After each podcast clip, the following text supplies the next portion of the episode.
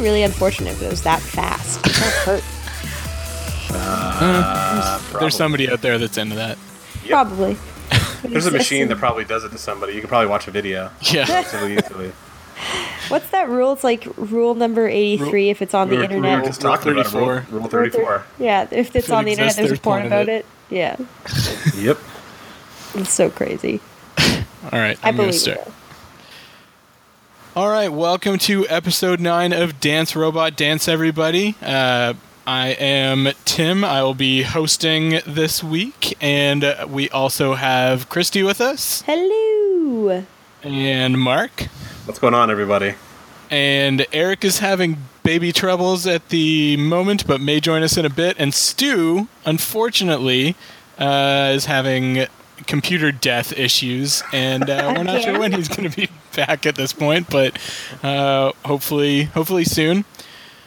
Um, so to jump right into things uh, in terms of sort of recent nerd news.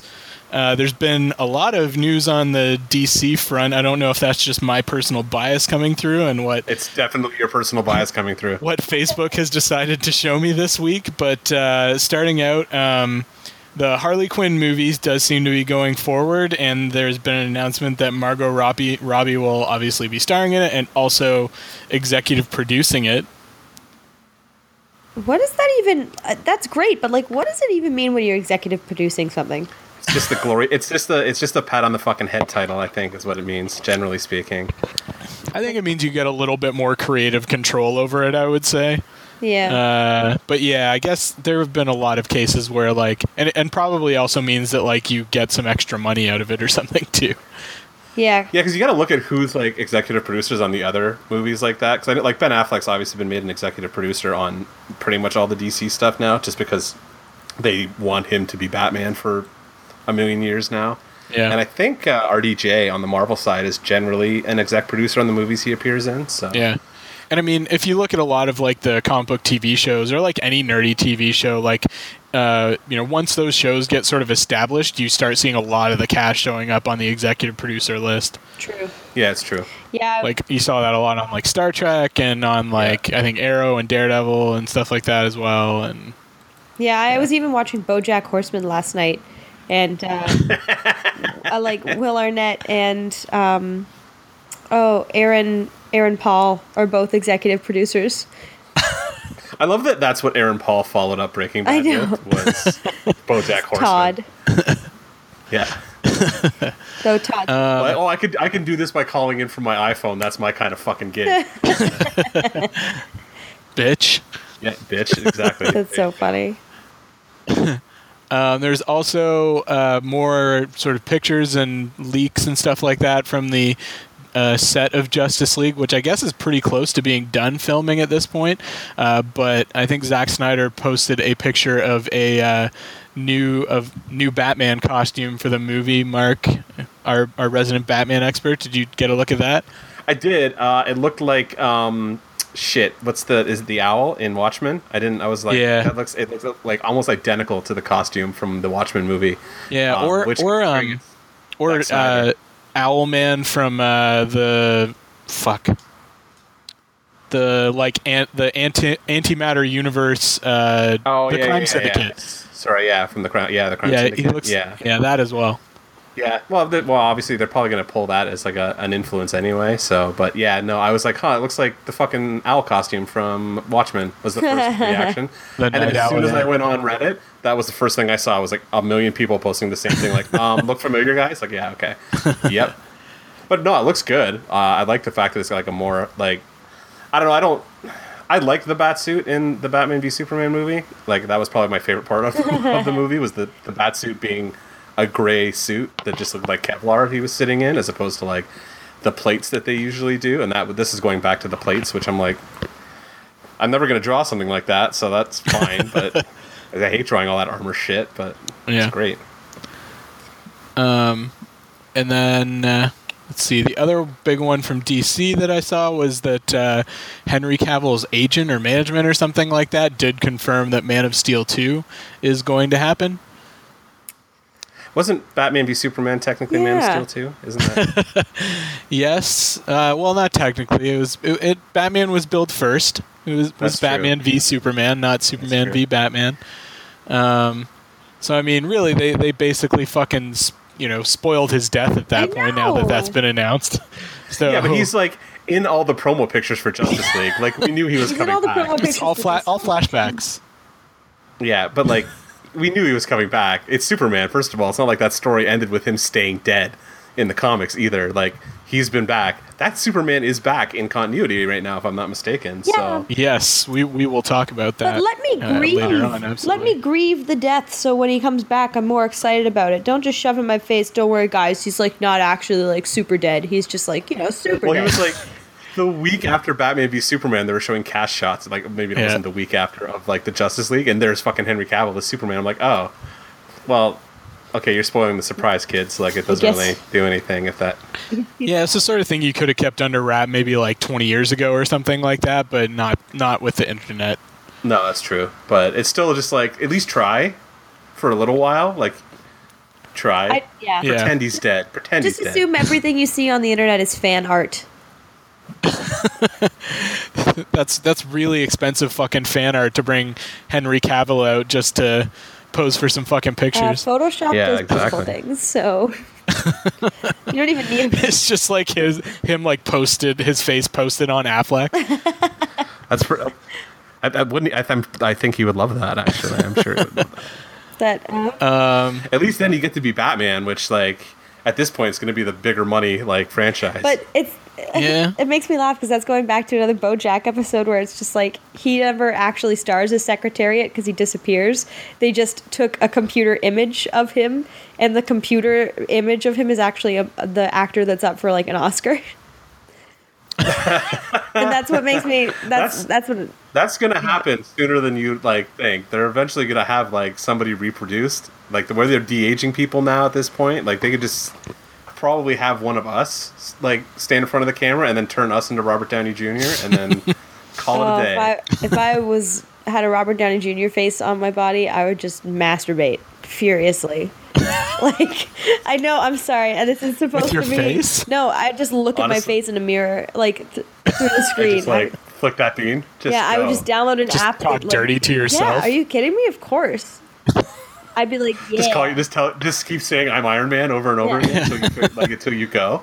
That's just I. I mean, that's the closest I'll ever be to being with Robert Downey Jr. I hope he never listens to this podcast, but I'm sure it's. I'm sure he's one of our 28 oh subscribers. so- no. You know, We've, well, we've, we've, I'm pretty sure he's probably the one thing we've mentioned in every episode so far is Robert Downey Jr. It's either that or The Rock. I'm not sure. or Alf. Oh, there's Alf too. Never. Mark, mark the time. How long do we get in before one of us Uh, eight minutes, 18 seconds. Guys, one day you're gonna ha- realize that uh, the audience will not think this is funny anymore. They're gonna side with me, and they're gonna turn on you. they're gonna be like, "Oh, guys, whoa."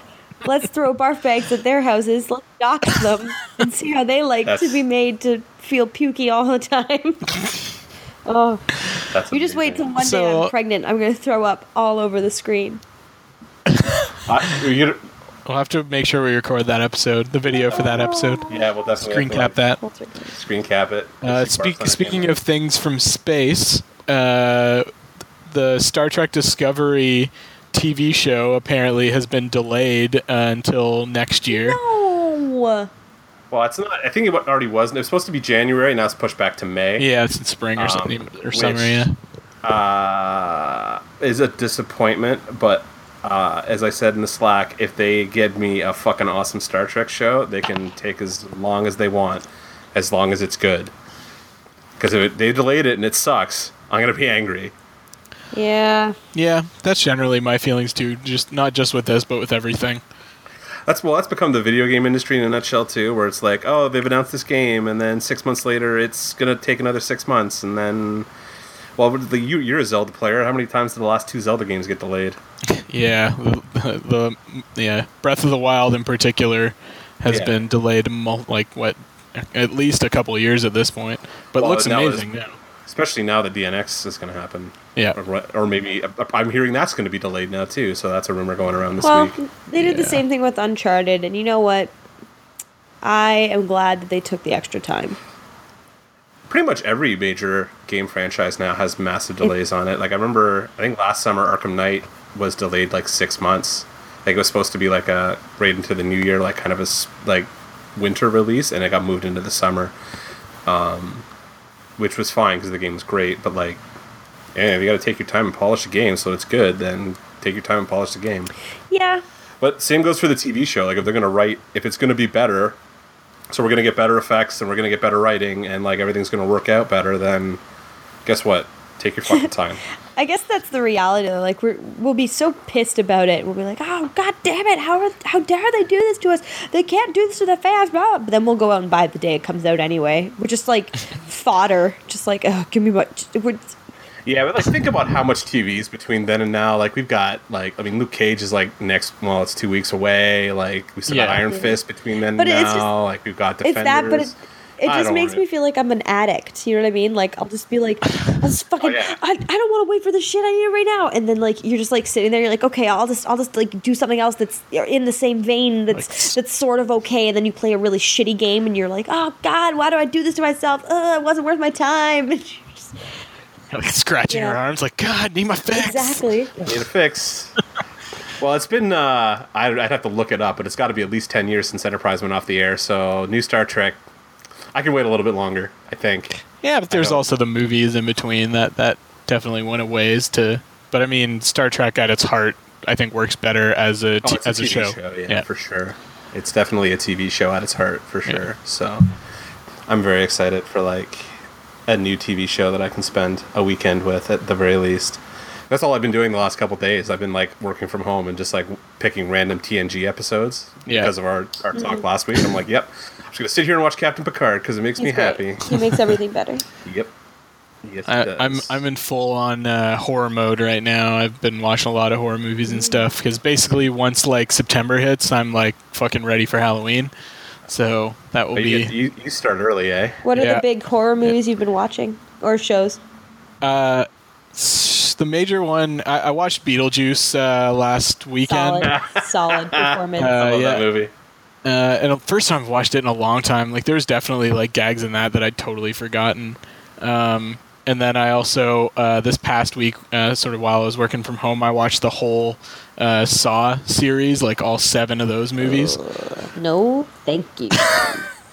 I don't know if I've seen. I've seen the first one. I'm pretty sure, but I don't know if I've seen any of the other ones. I mean, the first one is like a legend unto itself in terms of like uh, horror movies that really sort of one, it brought indie horror movies like sort of back to the forefront, and two, it basically started like a whole new genre of uh, of horror as well. Like all the Eli Roth stuff and everything that came after and stuff never would have really existed Yeah. or got as much attention as it did without uh, the Saw movies uh, to begin with. But the the later movies, the sequels, they some people would say like they got really convoluted. I mean, I I liked the traps and stuff like that, but I also liked uh, it. It really kept things sort of fresh, and there was a lot of misdirection that was done really well in terms of like who was doing what and who the killer was in each you know individual movie and stuff like that. So, yeah, I recommend Yeah, them. I just uh, I watched um, Conjuring Two That's all right. last weekend.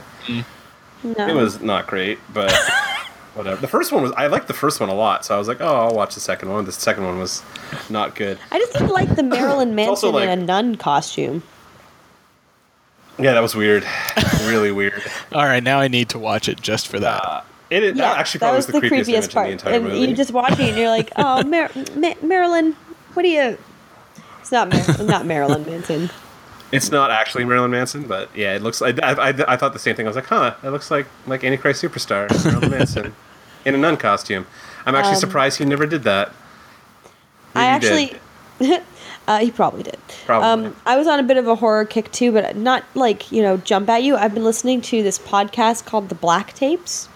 I listened to that podcast. Yeah. And it's like I'm into season 2 now and it's really really good except that it sounds so fake. Oh yeah, yeah. I don't. uh the, the what's the guy's name? Is it Strand? Yes. It's so stilted. I'm like, God, Richard dude, like, please learn how to voice act properly. It's just like they'll do things like they're t- okay. So Tim, if you haven't heard this podcast yet, and I've not. listeners, if you haven't heard this podcast yet, I would recommend listening to it because it is like it's got good elements of creepy. Except there's a few things that they do that are kind of shitty. Like Yeah. one thing is that anytime they mention the word demons, the main girl goes. Ah, demons, and like Like with some good like vocal fry. yeah, but like she's ah, always, and then they'll say demons. things like, And "This it's is also every." like they audio produce it, so there's like a little bit of like a hum, like soundtrack to the background of it all the time. So it gets a little like they have this eerie kind of noise in the background all the time throughout every episode, and you'll hear like weird little audio cues going on. You're like, guys, could you just maybe tell the story? Like it doesn't need to be Yeah. like an audio drama. Like I don't know. I still But then- enjoy it. Like it's a great podcast, but it's weird. Oh, the one thing that gets me though is every phone conversation just sounds like this. I'll be like, "Hello, hi, okay, so I'm interviewing you for my podcast," and then they're like, You may have heard of it. mean It's the the, radio? Case Crime. Yeah, yeah. "No, not the radio, like TV. No, no, a podcast. What's that?" It's like everyone knows what a podcast is. Shut the fuck up. Yeah. Like, So is it supposed to be like found footagey kind of thing? Uh, that- it's, She's supposed to be like a journalist that's like investigating like this dude uh, who's like what's his name Richard Strand from like the Yeah. Strand Institute, and he's like he's he's like a skeptic who disproves like supernatural stuff. Um, and it just becomes about it's like especially now into season two, and I don't know how far are you, Christy? Like I don't want to spoil anything. are you done? Are you done? No, nice. Christy's eating Uh, dinner in front of us. Weren't you just at dinner? No, Mark just gave. Did you eat my fritter as well? Did you eat all the fritters? This is riveting podcasting, guys. Riveting fucking podcasting. Duty Mark ate all the fritters. Anyway. Two Mark ate all of my fritters. I bought him one and a half fritters, and now I have less than half of a fritter. I like how you But can hear him laughing about it in the background too. Anyway, get out of here. Um, so um, sorry, listeners, but um, I'm flaunting my love of fritters. But uh, no, this, it's it's by the same people who do Serial. Um, and the Serial podcast was really good because it was real. But the Black Tapes is good because the story's good, but the voice acting is subpar. Yeah, it's pretty bad. She is super cute though if you look her up. So there is. Oh, that. is she? Yeah. I thought she was um, I thought she was Korean for the longest time. I just heard, Really? I thought she was Korean. Alex was like- Reagan is Korean. That's I, not. I don't know why. I just was like, oh yeah, she she is Korean in my head, and then looked her up, and I was like, oh, she's not Korean. this ruins everything. Uh, yeah, no, the only Your other. ears are the o- racist. Yeah. Pretty much. The only other like horror podcast I listen to, and I, I talk about this one all the time, is the last podcast on the left, and it's like three comedians talking about like the worst horrible shit ever, but making a huge joke out of it. um, if you like, like they'll go do these like three episode long deep dives into like the worst serial killers in history and stuff like that. But it just turns into like, like sometimes it turns into really long gay jokes, and it's really fucking funny. Like it's hysterically funny. Nice. Um, and it's like half my podcasts are now from that group. It's all Cave Comedy Radio guys. Like if they want to fucking bring us on and make us one of their podcasts, I'm in because those guys are hilarious. But uh, yeah, last podcast on the left. If you guys are looking for something to like, they probably got 250 episodes now. If you want to go like deep dive a podcast, it's fucking awesome. Nice. The last podcast to the left. Yeah, last podcast on the left. Well, while while we're uh, pimping podcasts, the only one that I listen to like really religiously uh, is uh, from Crisis to Crisis. It's a Superman podcast that basically covers all of the Superman comics from like Crisis on Infinite Earths to Final Crisis, I think. Um, and right now they're like somewhere around like the late '90s, but uh, they've been doing it for geez, fucking at least five years now. Uh, and uh, they basically go through and do like recaps of the episodes, and they've had like interviews with a bunch of the creators and uh, artists and writers and stuff like that. And if you're a Superman fan at all, especially in that era, like the 80s through the 2000s, it's definitely worth listening to. And I'm subscribed. There's a lot of fucking comics to go, or a lot of fucking episodes to go back, but uh, the hosts are both. Uh, Have I not told you guys how much I fucking hate my coworkers? Uh, all I do is listen to podcasts at work. So That's what I do. I listen to podcasts now because I have an hour to commute each way. yeah. Nice. So like, podcasts are my jam. Yeah. Also, I, uh, audiobooks. I, I don't do the audiobooks so much, but I subscribe to like uh, 30 podcasts that are like more or less weekly. Well, not it's all a of them. but- dirty podcast, and I was like, no, I got no only one dir- only one dirty podcast. The rest of them are just like most of them are like this, where it's just like a bunch of people sitting around bullshitting. Usually, it's Kevin Smith Stoned is like my favorite ones. So No, I um on Monday to Tuesday, um, I was listening to religiously in the car. I listened to all of Neil Gaiman's "The Ocean at the End of the Lane." is that the new one? Yes, well, 2012. Um, but uh, he read it, and if you Oh, ever he? heard Neil Gaiman do any of his own stories, it's Yeah. beyond outstandingly good. Like he just like drags you into this world of like mythos and beauty, and you're just like, I never want to leave. I don't ever. He, I uh, does he wanna read live most here. of his own stuff now? Like, He's read his anthologies and all of the books that are from like a one perspective, as far as I I know. I think he, he hasn't done American Gods by himself, which disappoints me. yeah. I But- love American. Guy. I need to reread that before that show starts. I think. Yeah, Um, Um. pimp, pimp, pimp. yeah. Yeah. There was one last news item that I uh, hadn't put in the uh, in our notes before, but that has affected me pretty deeply, and I don't know. Have either of you guys got sucked into Pokemon Go yet? Oh yes. and I know Eric has as well. So there was an update this past week uh, that um, did one good thing and one really shit thing. One uh, was they added a feature so you can have like a buddy Pokemon that walks around with you. Um, my wife has like a Magikarp, uh, mainly, too! yeah, mainly because when you have this buddy Pokemon, if you, you know, as you walk, it will like find candy, uh, which is Mark's laughing at us right now. I'm just like nerd alert. Like, Yeah. holy shit, you guys are making me feel. Oh yeah, yeah, because You're making me feel like an old touch man. on nerdy things in this. No, I know, but it's, I feel like such an old man because I'm like, what the fuck is a Pokemon? Get out, Pokemons? get out of here! You take What your the fuck is a mouse with Magikarp? Yeah. Um, but unfortunately, I can't use the fucking update. Googling. I can't use the fucking update because they also made it such that you cannot play it on rooted uh, devices or jailbroken devices. And my Oh, fucking you're Android, Screwed. yeah, my fucking S5 is uh, is rooted, and so uh, because I don't want to have all of Samsung and Verizon's fucking bloatware all over my phone. Uh, so I put like a custom ROM on it, which I had to root it to do, and now I cannot play. Well, I couldn't play Pokemon Go uh, after it sort of auto updated. I ended up like deleting it and then finding an old version that I was able to install, and so. So yeah, That's- f- fuck you, Niantic or Niantic or whoever. the Niantic, fuck- yeah. yeah. Sneaky. That That's sucks. so sneaky. yeah. You're in your 30s. You really shouldn't be playing Pokemon, man. That's not Well, true. I'm just kidding. It's fine. But- do what you got to do. Do But what you gotta it, like I use it basically to keep me occupied when I'm like going on runs and stuff like that, which I think Yeah. I've said before is like it just gives me something to do so I'm not just like fucking running nowhere kind of thing. Yeah. Which just seems kind of pointless to me. So this way I'm going out and catching Pokemon and hitting Pokestops and shit like that while I'm out running. So Yep.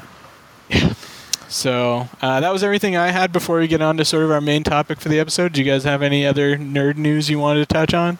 Uh, nope, I am all nerded out already, and you guys have talked about Pokemon, so Hey, okay. Just Pokemon's great. Okay. I was, Yeah. you know, I will share a quick Pokemon story. It actually got Mark and I in a fight yesterday. Um, this is lame Mark two. we're talking Mark two. about. Duty Mark. Duty Yeah. Mark, um, because uh, we were we were driving. Ow! Listeners, I just had a pillow should- thrown at me. really get uh, lame Mark on an episode again. Now that it, if there's just going to be like a three-person podcast, she should have him guest every once in a while. So He wanted to tonight, but I told him no why would you tell him no? because we like, we like lame Mark. He's fine. I just want to know no like because we we talked about this. We need to invite guests properly, not just be like, "Hey, babe, we're missing somebody. Get on." This is true. You're, otherwise, we end a up with backup. Yeah, otherwise, we end up with uh, fucking commentaries with Yeah. 15 people. but yeah, oh, Jesus Christ. I am. I, uh, but anyway, so Hey man, I got that episode out. All right, what more do you want from me? You did. I am. Yeah, it's true. I'm out. But um, so we were driving to go see my friends because um, we were wa- we're watching their dog next week. But anyway, so we were driving past this part where there was like some serious traffic, but there was an Electrobuzz nearby. And I was like, Mark, Mark, Mark, Mark, like, I know this silhouette. You have to just take the traffic route. And he was like, babe, we gotta get to the house. And I was like, no, take the traffic route. We're gonna pass through the Electrobuzz part. I know we are. And he didn't. He went around the traffic, and I was just like, do you He's know laughing who at you in the yeah. background. You know that, right? realize what you've like, I done. can hear it But laughing. it was one of those moments that like I was so mad at him, and in the, but it made me angry more because I was like, oh no. now you don't get this- your elect. What is it? Electrobuzz. yeah, Electabuzz, Electabuzz. yeah. But I was like, oh no, I'm the type of person who gets mad about this. Like, this is a glass shattering moment. This irked me so hard. I got in a fight with my partner about it Yeah. because I wanted an Electrobuzz. I feel your pain. I don't have an Electabuzz yet either. No. I was very. I've seen his silhouette twice, and I was like, ah, both times. Uh, I did. Uh, I did hit level twenty five this week, though. I was pretty pumped. Oh, I'm only level 21. Yeah, grinding levels becomes really fucking hard once Oh you God, get like terrible. level 23, 24. I don't want any more Pidgeys. Um, but the last nerd thing I'll say, and then I'll, I'll let you take it back over, Tim, was I did not realize, and I found this out this week, that Lee Jordan from the Harry Potter movies was Pop Pop in Community. A Magnitude. His name was Magnitude. Oh, Magnitude. I Oh, meant that. Magnitude. Magnitude.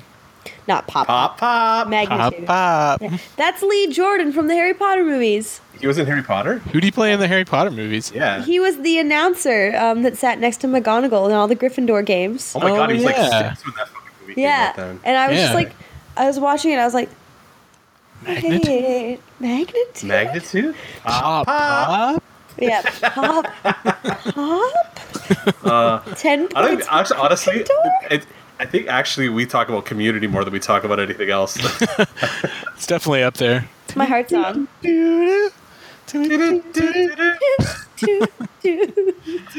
All right. So, getting into what is uh, now that we're almost half an hour in, our uh, main topic for the evening. Um, I had the idea to sort of talk about comic books as a genre, which is a genre that's near and dear to my heart. Um, we have talked a lot about uh, sort of certain characters and certain storylines and stuff like that, or comic book movies. But here I want to talk about actual, like, you know, drawn on paper comic books, graphic novels as a genre. Um, maybe not going as much uh, into as much detail in terms of like character storylines and that sort of stuff.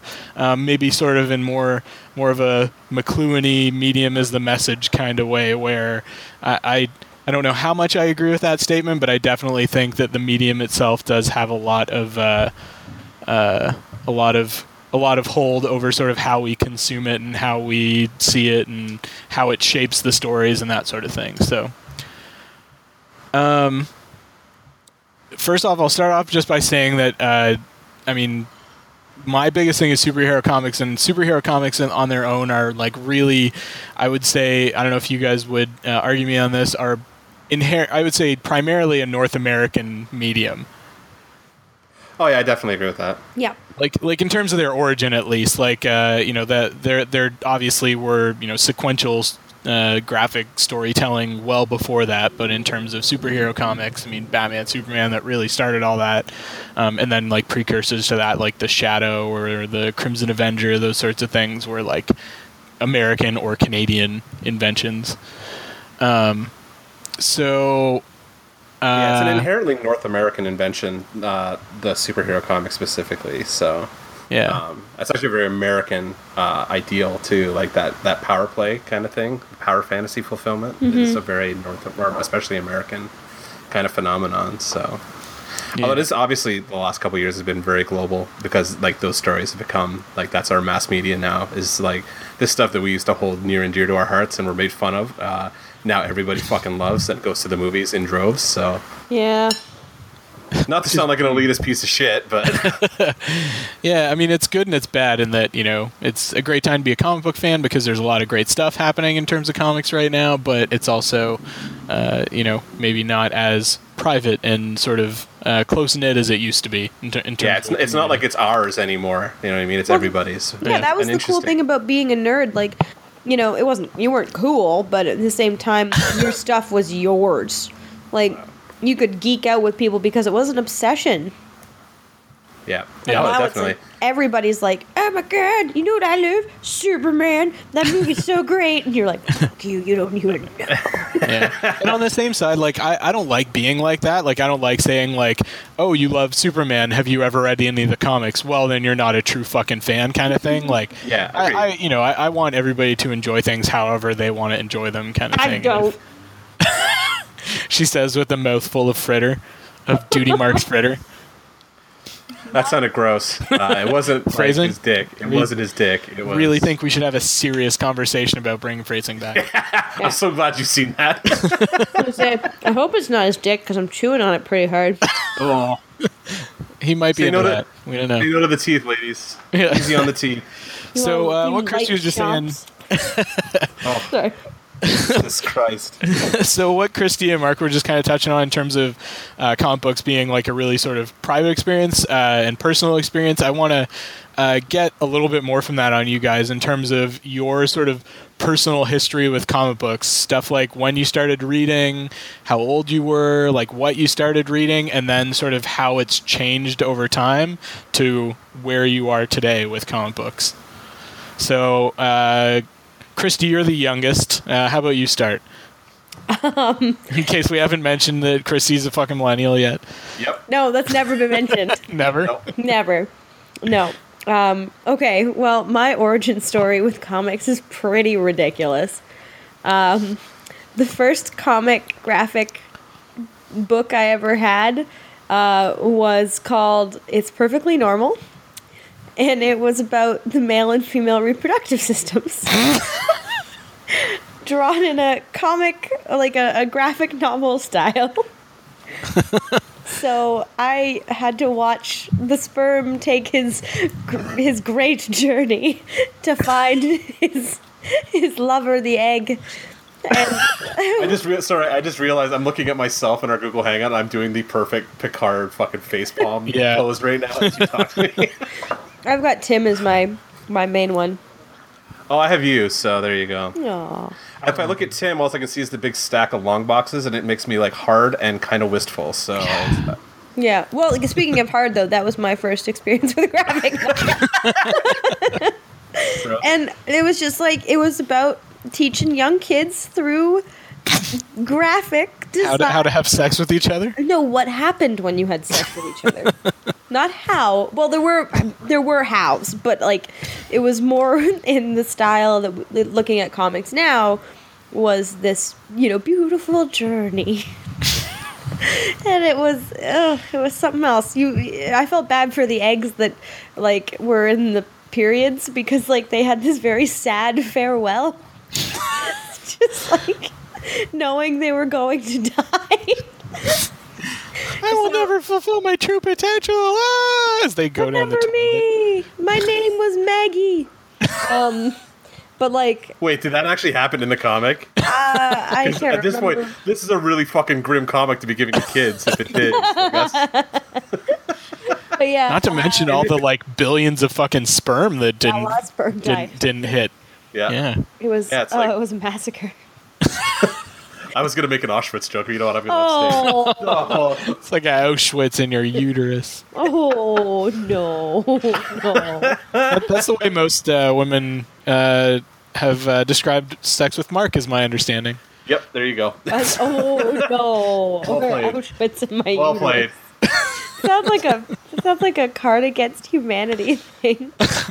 It Well, is now. That's it is I gotta, now.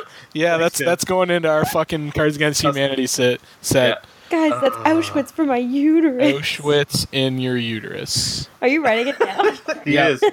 Uh, Tim's Cards Against Humanity deck may be the vilest thing. Uh, like as bad as Cards Against Humanity is by default, Tim's is 18 million times worse.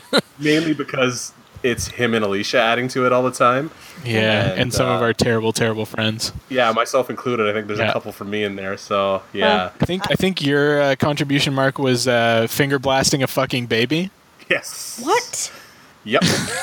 That's And- horrible.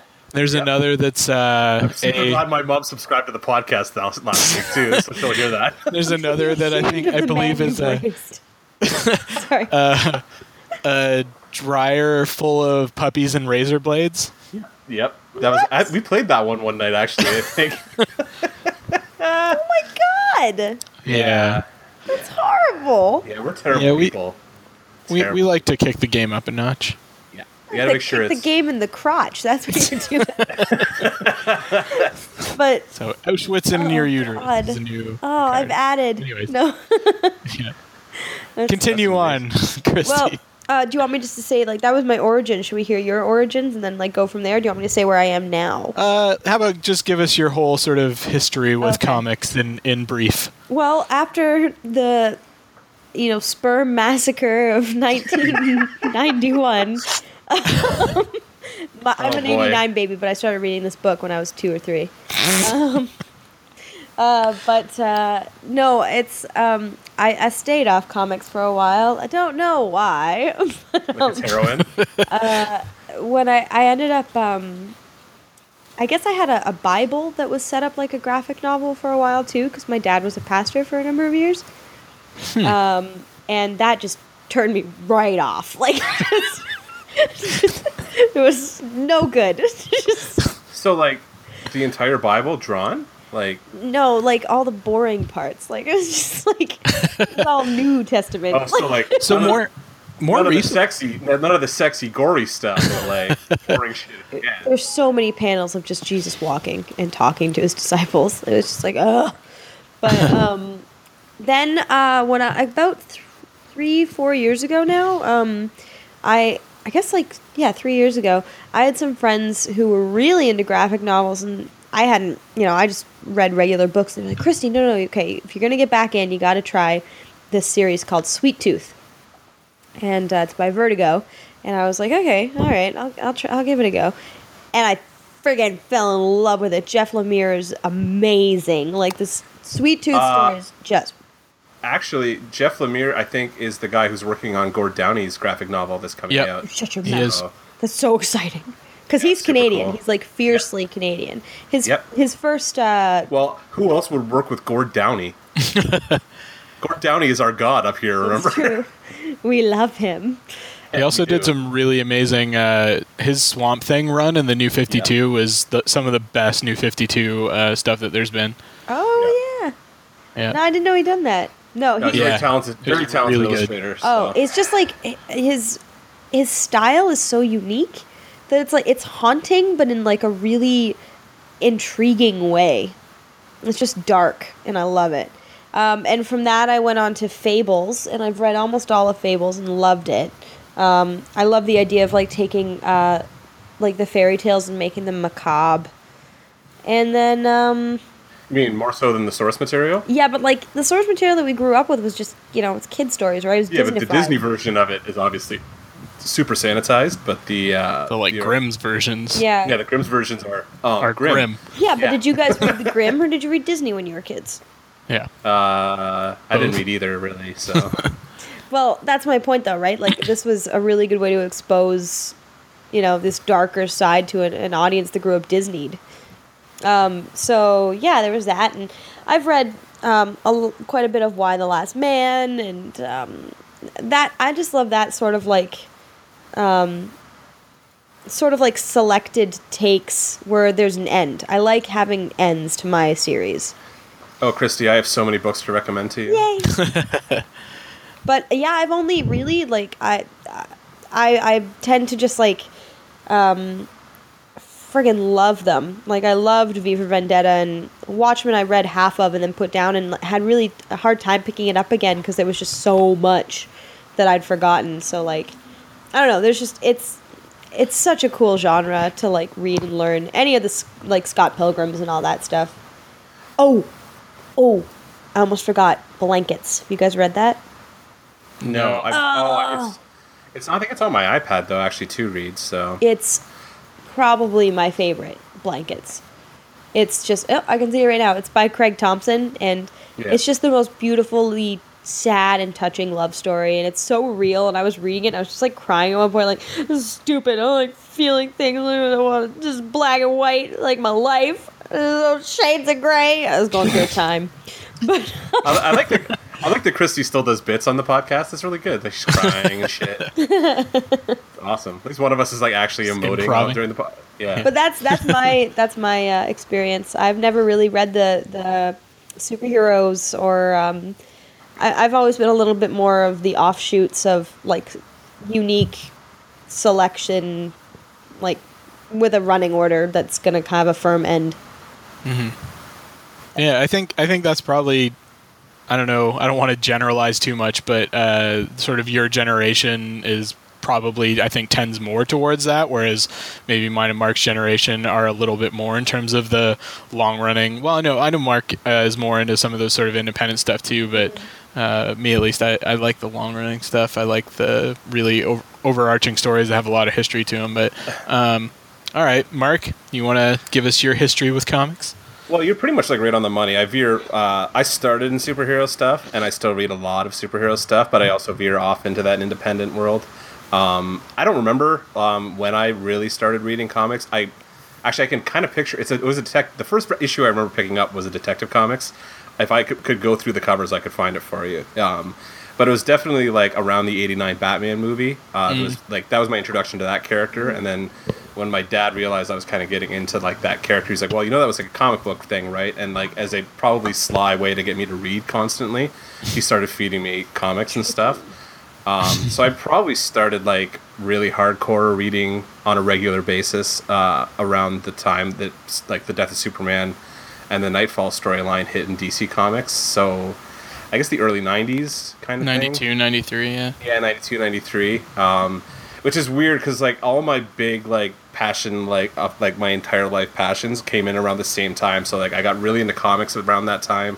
That was when all my music really hit, and like that was when I got really into Star Trek. So like all the big, three big things that have like defined me as a nerd uh, were all around that same time when all that stuff kind of happened. Um, but yeah, but since then it's been like I don't know. Uh, I've veered into like I'm more of a Marvel zombie than uh, DC guy, like Tim said, and I skew into like the weird kind of independent side of things a lot. So like I read, I regularly read Walking Dead, and I'll regularly read.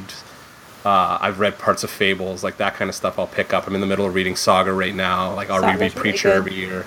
Yeah, um, but yeah, that's pretty much my like take on. I read a little bit of everything at this point, but I'm very selective about like I won't just sit there and read like a huge running list of books. Um, I'll I, I'm very selective about picking and choosing runs of stuff that I want to read. Fair. So yeah, I do it that way. I should be that way, but I'm not. I'm yeah, you have a, I'm you have a fucking OCD. problem. Yeah, you have a fucking problem, but Are your comics all behind you, Tim? Like, is uh, that's not that's not all of them. man. That's that's like maybe twenty percent. yeah. I've got. I don't know. And that, this is why Tim and I are such like Tim and I who've like maybe been in the same room like five times in our entire lives. That's why we get along so well. Because we have this like unspoken comic nerd connection. yeah.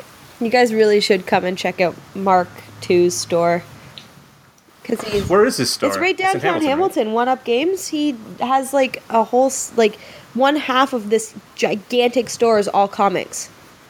And the other half I is all yeah. old video games. And the basement's an arcade with like all the old '90s, '80s like pinball and arcade machines. Oh, like that's amazing. Turtles in Time and um, Simpsons. What are some of the other ones you have? Oh. DDR. Well, these guys don't care about DDR. I like DDR. Oh, sorry. My brother, Um, my brother was really into DDR at when- one point. When did uh, when they open that? Uh, they opened the one in downtown Hamilton about a year ago, and um, Oh, okay. they've had stores in Hamilton now for 13 years. Yeah, I'm gonna have to go. I'm gonna have to check that Seriously. out. Yeah. yeah, I mean, I lived in Hamilton back when I was at Mac, and that was like well, do you remember? they must have opened back like while I was at Mac. do you remember One Up Games in the Westdale? It was this little shop. Um, Eric used to go in there all the so. time.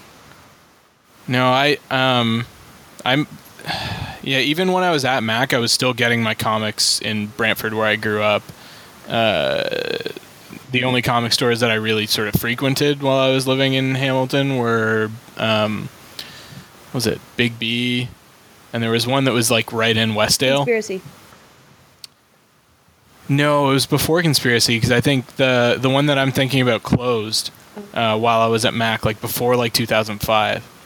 But anyways, But yeah, oh, that's just as a side note. One of yeah, one of Yeah, Hold I'm gonna, I'm, gonna have to, I'm gonna have to check this. I'm gonna have to check. You have to send me the address. I'll have to go check that out. That sounds awesome. Yeah, we'll make a podcast uh, trip or something. Yeah. no, we On, should. on location. we should. He's, he's already said we could use the basement if we wanted to record. That sounds awesome. Yeah, we that'd should totally awesome. do that. if we're ever in the same place again. Yeah, for sure. But Tim's, let's move, move back to Canada, yeah, Tim. move back to, Yeah. back to Canada. Yeah, man, move back to Canada. Though your wife is terrifying. She's terrifying. She's really cool, but she intimidated the hell out of me. Oh, at least she's great. She like I'll let her know. she openly tried to fear fear monger me. Yeah, you you exposed your uh, vulnerable underbelly to her. I think a little a little too I soon. I didn't. for sure. Oh, Well, that, we- was, that was that was my bad. Sorry. Mark. Mark one. yep, Mark Prime. He exposed 616 my Mark, underbelly. he took me. I was like a turtle to him. Just pick me up, put me on my back, and watch me wiggle. Uh, I don't. I don't. That's the problem is I don't get to see Tim and Alicia super often. So when Alicia and I get into the same room, uh, Shit gets we're crazy. not. Yeah, shit gets really weird. So Anyway, Tim, let's tell tell us about your comics. Your All background. right, so uh, for me, I had a couple sort of I don't know. I won't call them like false starts, but sort of early encounters with comics. Um, one at Christmas every year, my mother would get me the Rupert annuals. Do you guys know Rupert? Like the bear? no. uh, yeah, Rupert the Bear. Oh my God! Really? Is this like English, uh, Yeah. and which is basically like sequential art. I dated a Um, guy so I had those was One of her animators. One of his animators. Oh, Yeah, nice. Sorry, go on. Uh, no, sorry. So, um, yeah, I read through those like over and over and over again as a kid, and my parents also got me these like il- I don't know if you guys have ever seen these the illustrated classics. Yeah. So they they're a bunch of like classic stories, like stuff like um, Jekyll and Hyde and like the Island of Doctor Moreau, Right. and I also had a bunch of uh, uh, Sherlock Holmes uh, stories that were basically done up as comic books too. Uh, so that was and that was my first exposure to a lot of those like uh, sort of really classic stories as well. Um, and then I also sort of It's so I much nicer. say- My dad like forced me to read the Sherlock. He was like, "If you're gonna read Batman, you're reading the fucking real Sherlock Holmes stories." I was like, "I'm 12. God damn it! I don't understand what's going on." but anyway, I I don't want to say inherited because uh, it wouldn't go over well, but I uh, basically obtained a bunch of old like army comics from like the 60s and 70s kind of thing that were like uh, our army at war and like uh, the unknown soldier. So a lot of these like DC and Marvel books, like the uh, Combat Kelly and the Dirty Dozen, Oh, and then God, a couple like off-brand ones and stuff like that. Um, they used to be my uncle Richard's, and we just found them in the basement of my grandparents' house one day, and my dad just told me I could take them. And to this day, my fucking uncle Richard still wants to get those back from me. yeah, I bet. Yeah. But they, but they weren't in great shape when I got them, and I mean, I didn't know at that point how to really take care of comics, so they're in even worse shape now. Some of them are okay, but some of them are pretty rough. Uh, well loved, I'll say. They're all laced with Uh, LSD because they're from the 60s and 70s. Yeah, that's exactly. They, you just lick the paper and you get just fucking shit hammered. comics cans. That was, that was pretty much. Uh, I had a, I had an uncle who was really into the old like EC uh, horror comics Mhm. back in the day, and would kind of collect the. I think he collected those. He handed those off to me at some point in the last like 15 years ago or 10 years ago or something Oh, like nice. that. They're, they're still they're kicking around. I think they're in my parents' basement, like bagged and boarded and stuff. But Yeah. I, I probably read through them at least once before I put them away. That was some that was some quality storytelling. Too. Oh yeah. Um, then from there, uh, kind of like Mark around the time of like Death of Superman was the first time that I got really engaged with like superhero comics. Um, and it was really just like because it came to such a sort of forefront of the public consciousness, is you know everybody was like talking about it. I was like, this sounds really awesome. I have to read that. Like I, I had like maybe one or two like old Batman comics or something like that that I I don't know where the hell I got those from. And I was like, this sounds interesting. I'll check it out. And I read through those and I kept them forever and I read them over and over. And eventually I got like, uh, the Death and Return of Superman like paperbacks and read Yeah. those over and over and over again. Yeah. Um, and then, but it wasn't until like '97 when I actually like started really reading, and it was right around the Electric Superman era, oh, that was rough times. which a lot of people hate, but I have a soft spot for because it was really the time when I like legit started collecting. Um, and then from there, uh, for maybe the next like seven or eight years, I was reading primarily Superman. I maybe like read some other titles like um, Young Justice and JSA uh, in like the early 2000s and stuff like that. And then around 2005, 2006, I kind of exploded because I found myself with a whole bunch of disposable income. And I was like, fuck it, I'm just going to start collecting all of DC. Which Which is when you became a crazy person. which is kind of when I became a little OCD about the whole thing. And I decided at somewhere around that point that like my target collection, like I'm a collector, uh, and I decided my target collection was going to be like every comic that or like main continuity DC comic that they had put out since Crisis on Infinite Earths in like 1985. And uh, and so I mean at that point I basically started buying with a couple small gaps I started buying like everything DC was putting out, which put me at buying like 40 or 50 new comics a month and I'm still at that point now. You're a fucking madman. I love you to death for it. that? Yeah, it's it's not that bad. It ends up being like a, uh, h- a hobby that is like a couple hundred bucks a month. It's actually not bad. I mean, considering I don't really have any other like vices that are particularly expensive or anything like that. Like I don't game a lot, so I don't spend a lot on games and consoles and that kind of thing. That's mine. It's uh, yeah. and crack. Um, so right now my ca- uh, sort of I'm probably about ninety percent or more towards that goal. Uh, I've only read about half of what I actually have. Like, there's a point where I was just buying entire runs on eBay, and I was getting them for like a dollar an issue or less. Um, I guess because in some cases people were. It, it was before all the comic book movies hit in a lot of cases, um, so I was able to get stuff really cheap. So I've got like all these amazing runs sitting there that I just haven't had the time to read. but they uh, want to be read, Tim. I know, and I'm working through it uh, very gradually. Uh, so, and today I still basically buy more or less everything that DC puts out. So that's yeah, that's uh, I've been collecting for right around coming up on 20 years now, Yeah. and I've got something like fucking. Let's see. That's about 20 long boxes behind me, and there's probably another 60 or 70 at my parents' house up in Canada. oh my gosh. That's insane. So yeah, awesome. I say whenever I'm going home, I say I'm going to visit my loved ones, and I don't actually mean my family. I mean my comics. I do the same thing, but I just mean my dog. I, I tend So- to mean the people sometimes. so yeah, I mean, comic books, as you can probably tell, are like my like main uh, nerddom, my main collection, that sort of thing. So that's why it's like my biggest thing. Um, yeah. So really, for me, the the main draw with comics is that like I like, unlike Christy, I like these like really long, overarching stories that do have a lot of history and sort of uh, lore and stuff like that behind them, and that's I think why um, I'm really a DC guy. I I like Marvel, and I've uh, read a lot, or read I won't say I've read a lot of Marvel. I've definitely read some Marvel over the years and enjoyed it.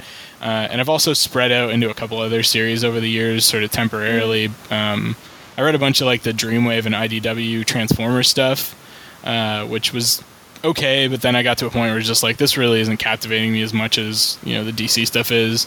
And I've also read uh, up to around issue 120 ish of Walking Dead.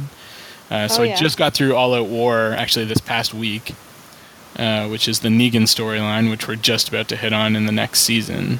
Yeah, which is like, it's almost got me to the point I've caught up completely to Walking Dead now, and I'm at the point where I want to jump back into the show to see how they handle Negan because I love that fucking character so much. Yeah. Like, he's such a piece of shit. I love it.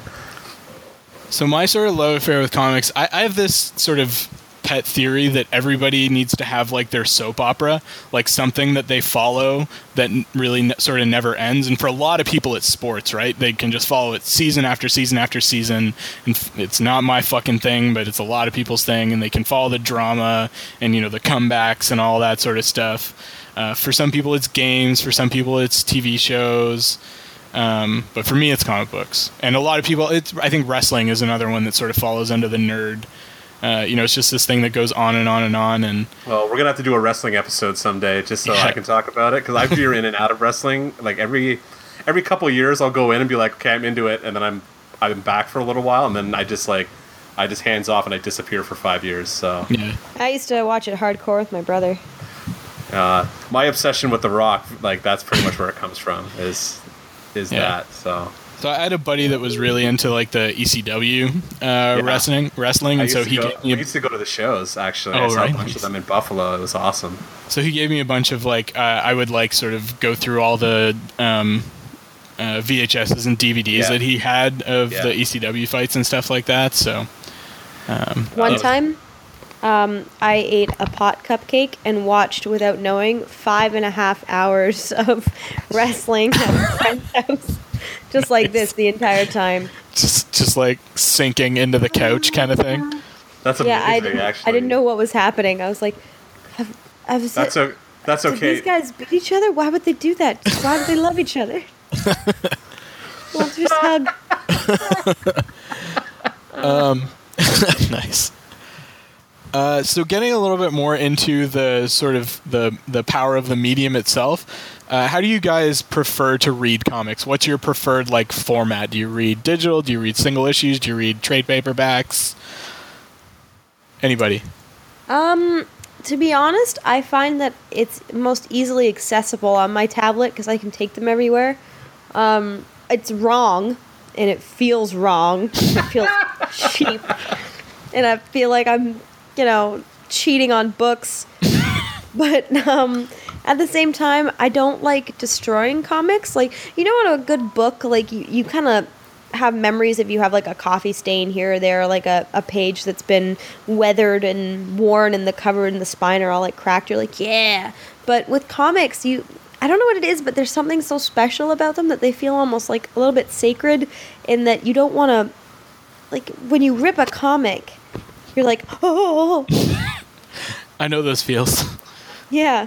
So I just find it less organic and cheap and, you know, like like a whore, but I'd rather be whorish with my tablet than and treat my treat my comics right. So mostly I read them online. Do you feel the same way with like trade paperbacks? Because like with those, I mean, those are mass produced and they can always throw them back into print, kind of thing, rather than like individual issues. Well, the thing is though, I've only ever bought the uh, individual stuff, right? Okay. So I really love anthologies, to be perfectly honest. When they smush them all into one book, they're like, "Here, here's a smush," That's and a I'm like, "Yes." What? That's That's a yeah. trade paperback, pretty much. Well, Yeah. I mean, they're they're yeah, different. I, guess, like, I mean, there's like anthology, like uh, a, a bigger trade, but they are like are an generous. omnibus or Yeah, or like an alt, like a what do you call it? Like the absolute edition stuff. Or a compendium or something Yeah. like that. I just I don't know. I, it's not that I don't respect books as much as I respect comics, but it's just comics. I they just don't feel like they're meant to be smushed. that's that's my that's why I use electronic mostly as my medium to view. Fair enough. That's fair enough. Um, I've probably like my my reading habits in terms of comics have changed probably the most drastically uh, over the years. So like when I started, I was like hardcore single issue, uh, go to the comic store every week, just like you, Tim, like for years and years and years. Um, even like when I started, uh, they were still selling them on newsstands, so I would go get my Superman comics at the Avondale. you Uh, old. Yeah, totally old. Uh, and do it that way. And then eventually that stopped happening, so I had to go to the comic store. Um, but like the only time I would ever buy a trade back then would be like if I wanted to catch up or it was something really old that would be like prohibitively expensive to buy and like read. Um, so that was about the only thing. But like as time has gone on, uh, I've moved. I moved pretty exclusively to trade waiting and just picking up the trades after the fact. Um, and now, like I'm like Christy, I go like right in, and I'm just digital pretty much all the way, uh, all the time. It's way more convenient for me to just like I can dump 60 issues onto my iPad and then go sit like in my backyard and read that whole run, and then not have to worry about packing and unpacking back issues or how many trades am I carrying with me or destroying something that I want to keep in good condition or anything like that. Uh, there was also like a long time where I probably wasn't, I didn't have the money to like buy everything that I would want to. So there was definitely some like piratey kind of ways of getting stuff and like reading them that way. Um, but the last couple of years, like I, my Marvel Unlimited subscription gets a lot of abuse, and uh, my Comixology library is kind of insane in terms of how much stuff I buy on there. So Dance Robot Dance does not condone the pirating of we comic don't, books. we don't we don't condone doing it, but like yeah, there's some necessity sometimes. If you got to keep up with Walking Dead, then God damn it, you know what I mean. Sometimes it happens, and like I think especially now because they're so focused on the way they like doing the, di- the digital distribution, at least like on the image side, like on the independent side of stuff, you're getting like art files that are like right off like the colorist like per, like Photoshop files, so you're getting these really bright, nice uh, images loaded to the digital files that they send out, and so everything some looks, like, shitty scan or something.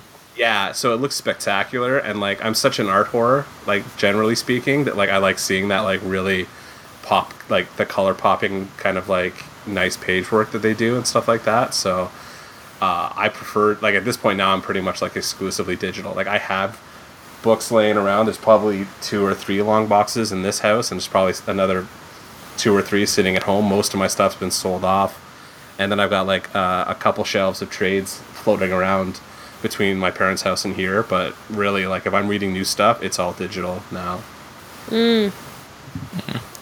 Well, in my case, as uh, Christy and Mark can see behind me, I am pretty much a single issue guy. Uh, and for me, it's because I'm a purist mainly. Like I like reading things. Like if I go see a movie, That's uh, that we call that snob. I think. Yeah. if I go see a movie, if it's available in like fucking IMAX, you know, premium 3D or something like that, that's how I'll want to go see it because I feel like that's, you know, how the filmmakers wanted me to see it kind of thing. And I feel like with comic books, that's kind of how they're meant to be consumed. Uh, I know, I know that things are changing in a lot, in a lot of ways, uh, in the last, you know, especially in the last few years, but for me, it just feels right to be reading the single issues. Uh, and I mean, especially for new stuff where, you know, I am the kind of guy that goes every week. I have a pull box. They give me a stack of like 10 or 15 comics every week that I take home and usually try and read them all. But right now I'm a couple hundred issues behind. Jesus but, Christ. Yeah, not too happy about that. Um, uh, so I have gotten a little bit more. I mean, I've read basically. I've I've uh, decided at this point that if anything that I want to read that's not DC or that's out, sort of outside of my target collection, I'll just read in uh, either trade or in digital if it's available. But that's the real fucking rub, is if it's available. There's a lot of stuff that you can't find on digital, especially older back issues and stuff like that, or that you have a lot of trouble finding in trades. Um, for instance, right now I've been uh, I've read through the first like omnibus of the Spider-Man Clone Saga, but the second one's out of print. Oh, really? Well, Yeah. I'm not surprised by that because that's a fucking horrible story. But anyway, It was one of those that's has been like been on my like reading bucket list forever kind of thing because it has so much. You know, it was such a big thing in the Marvel. I was world. I was actually reading Spider-Man when that happened, and uh, I think I stopped reading Spider-Man while that happened. Actually, Yeah. So right now, at least in terms of all the DC stuff, I read uh, basically all single issues. Um, uh, all the uh, Walking Dead I've been reading in the big hardcover uh, compendiums. They're like oversized. They're shit for travel. I mean, single issues in general are shit for travel. I still Yeah. travel. Anytime I go on a trip, I probably pack like fucking ten or fifteen pounds of comics with me. It's fucking ridiculous. God. That's insane. Like I'll Yeah, pack, crazy, I'll pack yeah. like you know a, a, a good stack that's probably like eight or ten inches tall, or something like that. If I'm going away for like a week or something like that, and half the time I, I'll make it through maybe half of them, but it's just habit at this point. It's that Uh, that you need when you're like, oh god, I need it. Yeah, exactly. It needs to be nearby just in case. I, I can Um, quit. I can quit comics whenever I Yeah, want. I just, quit anytime. Why would I? I know. I keep, I keep telling Tim, like, dude, you could just like download most of this shit and throw it on an iPad and call it a day. But he's like, no, no, no, no, no, no, no, no, no. Well, and I I- the singles. I, I have read the started- singles. Yeah. All right, dude. Um, and part of that is just that I'm so deep into this collection at this point that I feel like I should, like, as long as I can afford it, I might as well just continue. Um, just for at whatever point when I stop collecting or I die, which is the more likely thing to happen first. and, uh, uh, you know, I just I want it to be complete, and that's because I do have a touch of like completist, purist, fucking OCD bullshit. Um, but I have gotten into a little bit more digital stuff. Uh, I do have a Marvel Unlimited subscription. I don't use it that often, but I do use it on occasion. Uh, and I specifically got a tablet. I have a Samsung Galaxy tablet that is like the biggest fucking one that they made. And I specifically checked the measurements of like a comic book page and got a tablet that would be like as close to that as possible. Nerd alert. Yeah. Nerd alert. That's So- awesome. So yes, that I I figured that would be the best way to sort of ease my transition into some digital reading. It's the way to go, man. That's how I, I do most of my reading now. So I even read like books on my iPad now. I'm so like I don't even buy. I feel like, and as a print designer, it's really weird to say that, but like I even like books at this point. I generally kind of have veered into like all digital everything all the time now. Yeah. So. The only thing I still buy, I, but I still buy CDs and records like a fucking lunatic. So it's hard to say. So I mean, I it's weird because like in terms of books, I could definitely see like reading all books, you know, on a digital medium. But still, if there's like a really nice, like nicely bound copy with like a really nice cover or something like that, then I would still kind of want it. Um, Well, but yeah, I don't read a whole lot. that makes it a little bit more like you know it's it's a collecting item which is what you do um, because if it's you know it's a bit different from the norm that makes it special for me it's just that I, there's so much work that goes into a comic you know what i mean like it's not that novels don't require work and like imagination and creation but just you see so much easier it's so much more accessible to see the passion project that a comic or graphic novel is As a failed comic book illustrator, thank you for saying that. I like hearing- Temporarily failed, Mark. Yeah, yeah, yeah. Yeah, it's fine. Um, that's hilarious All right, moving on from that. Uh, yeah, I, I love where we're going so far, guys. I like a lot of, you know, we got a lot of different viewpoints here. and I think it's good, and I think this next point is going to uh, continue on our sort of divergent paths. Uh, we've probably already touched on this a little bit, but I'd like to talk a little bit more. Who is your favorite publisher, and uh, why? And you know, yeah, basically just give a little bit of reason who your favorite comic book publisher is and why you like them. You want to go, Christy? Do you have a, do you have an actual opinion on this, or are you uh, yeah i like jeff lemire Okay. Publisher, as in Oh, company. publisher, sorry i thought you said i don't know i'm in a bit of a different world right now um, vertigo I oh man, that's that's a pro- that's probably close. Like that would probably be like the closest to my actual answer would be Vertigo as well. Um, I'm a big Marvel zombie too. Like my superhero stuff is like 95% Marvel, so like that's where my my heart lies in the 616 for the most part. I mean, I read Batman and that's about it, but like just Batman. Um, and then like in terms of actual publishers, like holy shit, I, I read a lot of image stuff right now. Like I read, I can't pick one because it's like I read from everybody. Yeah. Well, I just um for me I find that Vertigo uh just has some of the most compelling and unique storylines. Like and they're they're the kind of thing that I'm into where it's got that um limited um published um like it, it's it's got the definitive storylines. Yeah, and a lot of like the limited series stuff, uh, Limited series, especially like, yeah, sorry, um, uh, that Vertigo has published, and that like, for a long time they were the only game in town for that kind Yeah. of work. So like you would only get something like Preacher from Vertigo, or you would only get 100 Bullets from Vertigo. Mm-hmm. Uh, Sandman's another one that's like you're only going to get that from Vertigo. Not uh, it wasn't anymore. until No, well, that's the thing, right? Like now you've got Image and Dynamite and Dark Horse doing that kind of work a lot. So like, uh, so like, many companies. yeah, exactly. Zenescope and Boom and Yeah, Boom. I know. I was. I'm trying to think of the other one because Boom's the other one Warren Ellis works for a lot. I know is Dynamite. I don't know. Anyway, um, we'll talk about him later probably.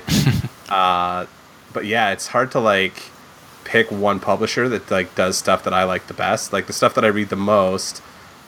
I mean, yeah, like if you're gonna talk about that, it's usually Vertigo stuff I go back to, but that's just because there's such a long history Yeah. on that in that A publisher's track. plethora of options.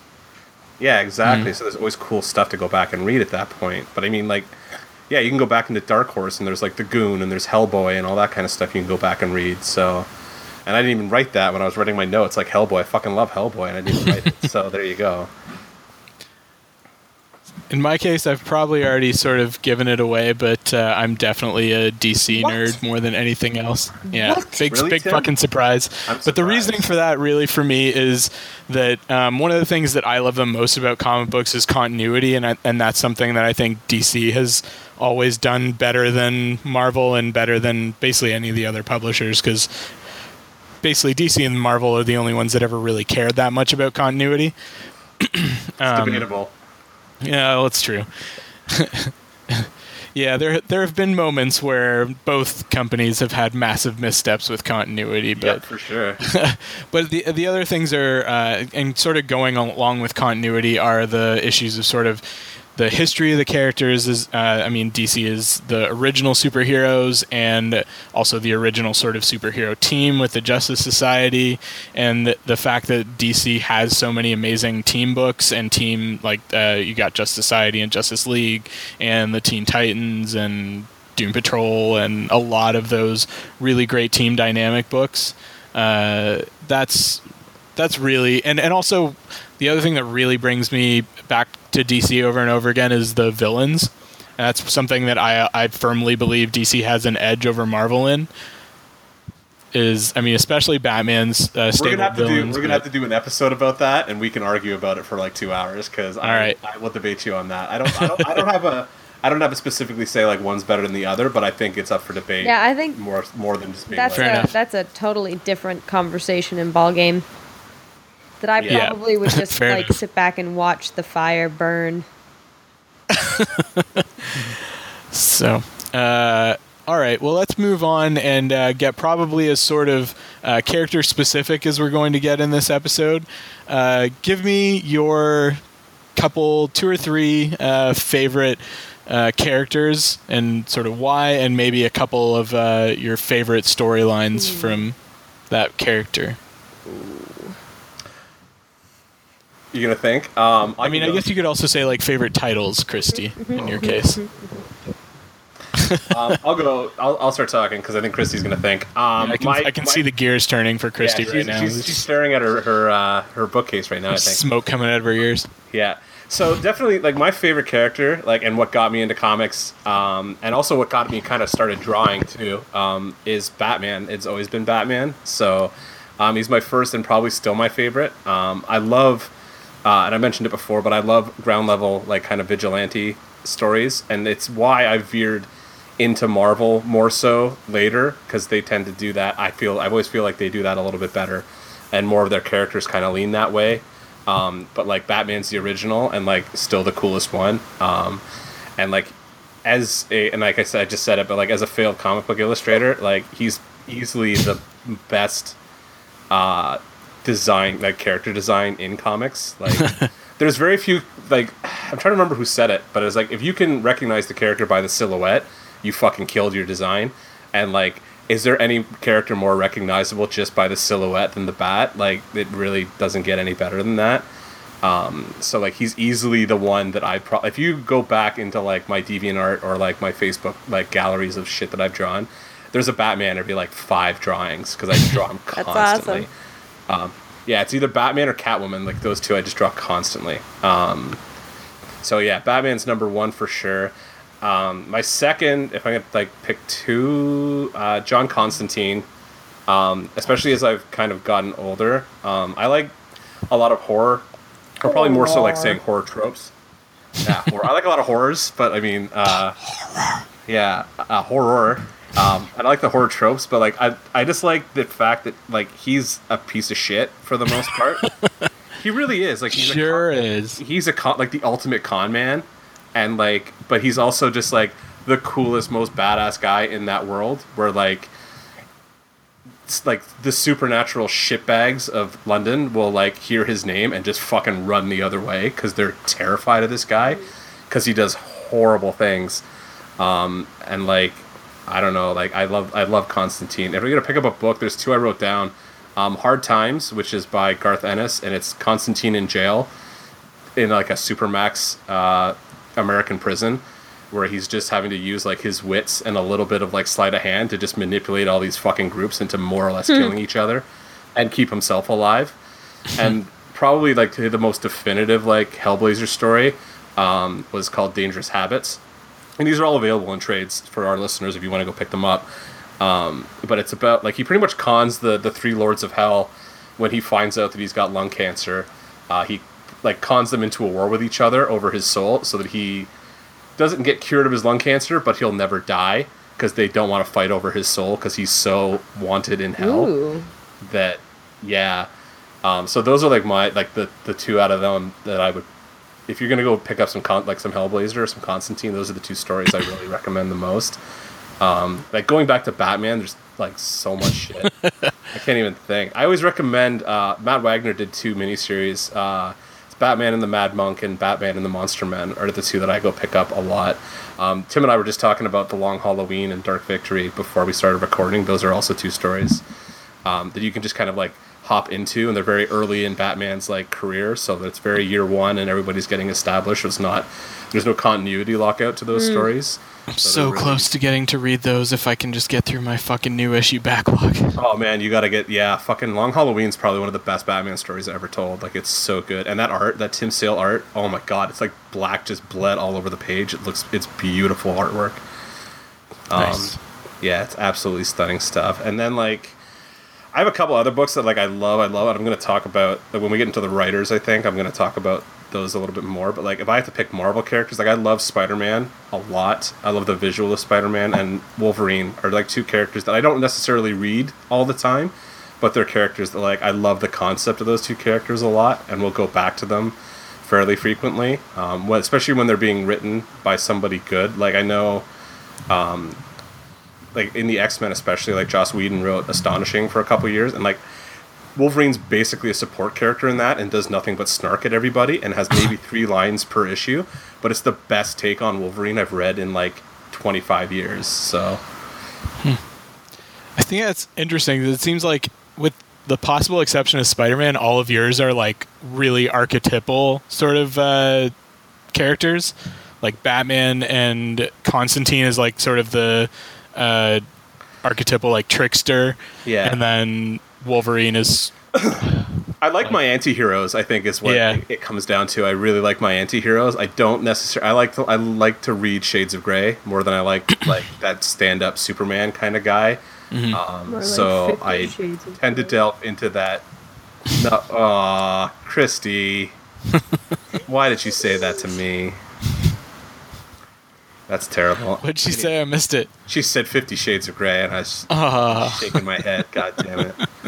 Um, but yeah, no, I, I like I like those. I like that. I like a darker story, generally speaking. Uh, it it kind of delves into all this stuff. Like my favorite Trek is probably deep like it's Deep Space Nine. If I'm gonna go back and rewatch it over and over again, like my music is always like I was I'm the metalhead. Like I'm that guy. So like I listen to the Deftones and I like the Dark Pearl Jam songs, like that kind of stuff. So that's where I kind of hang my hat most of the time.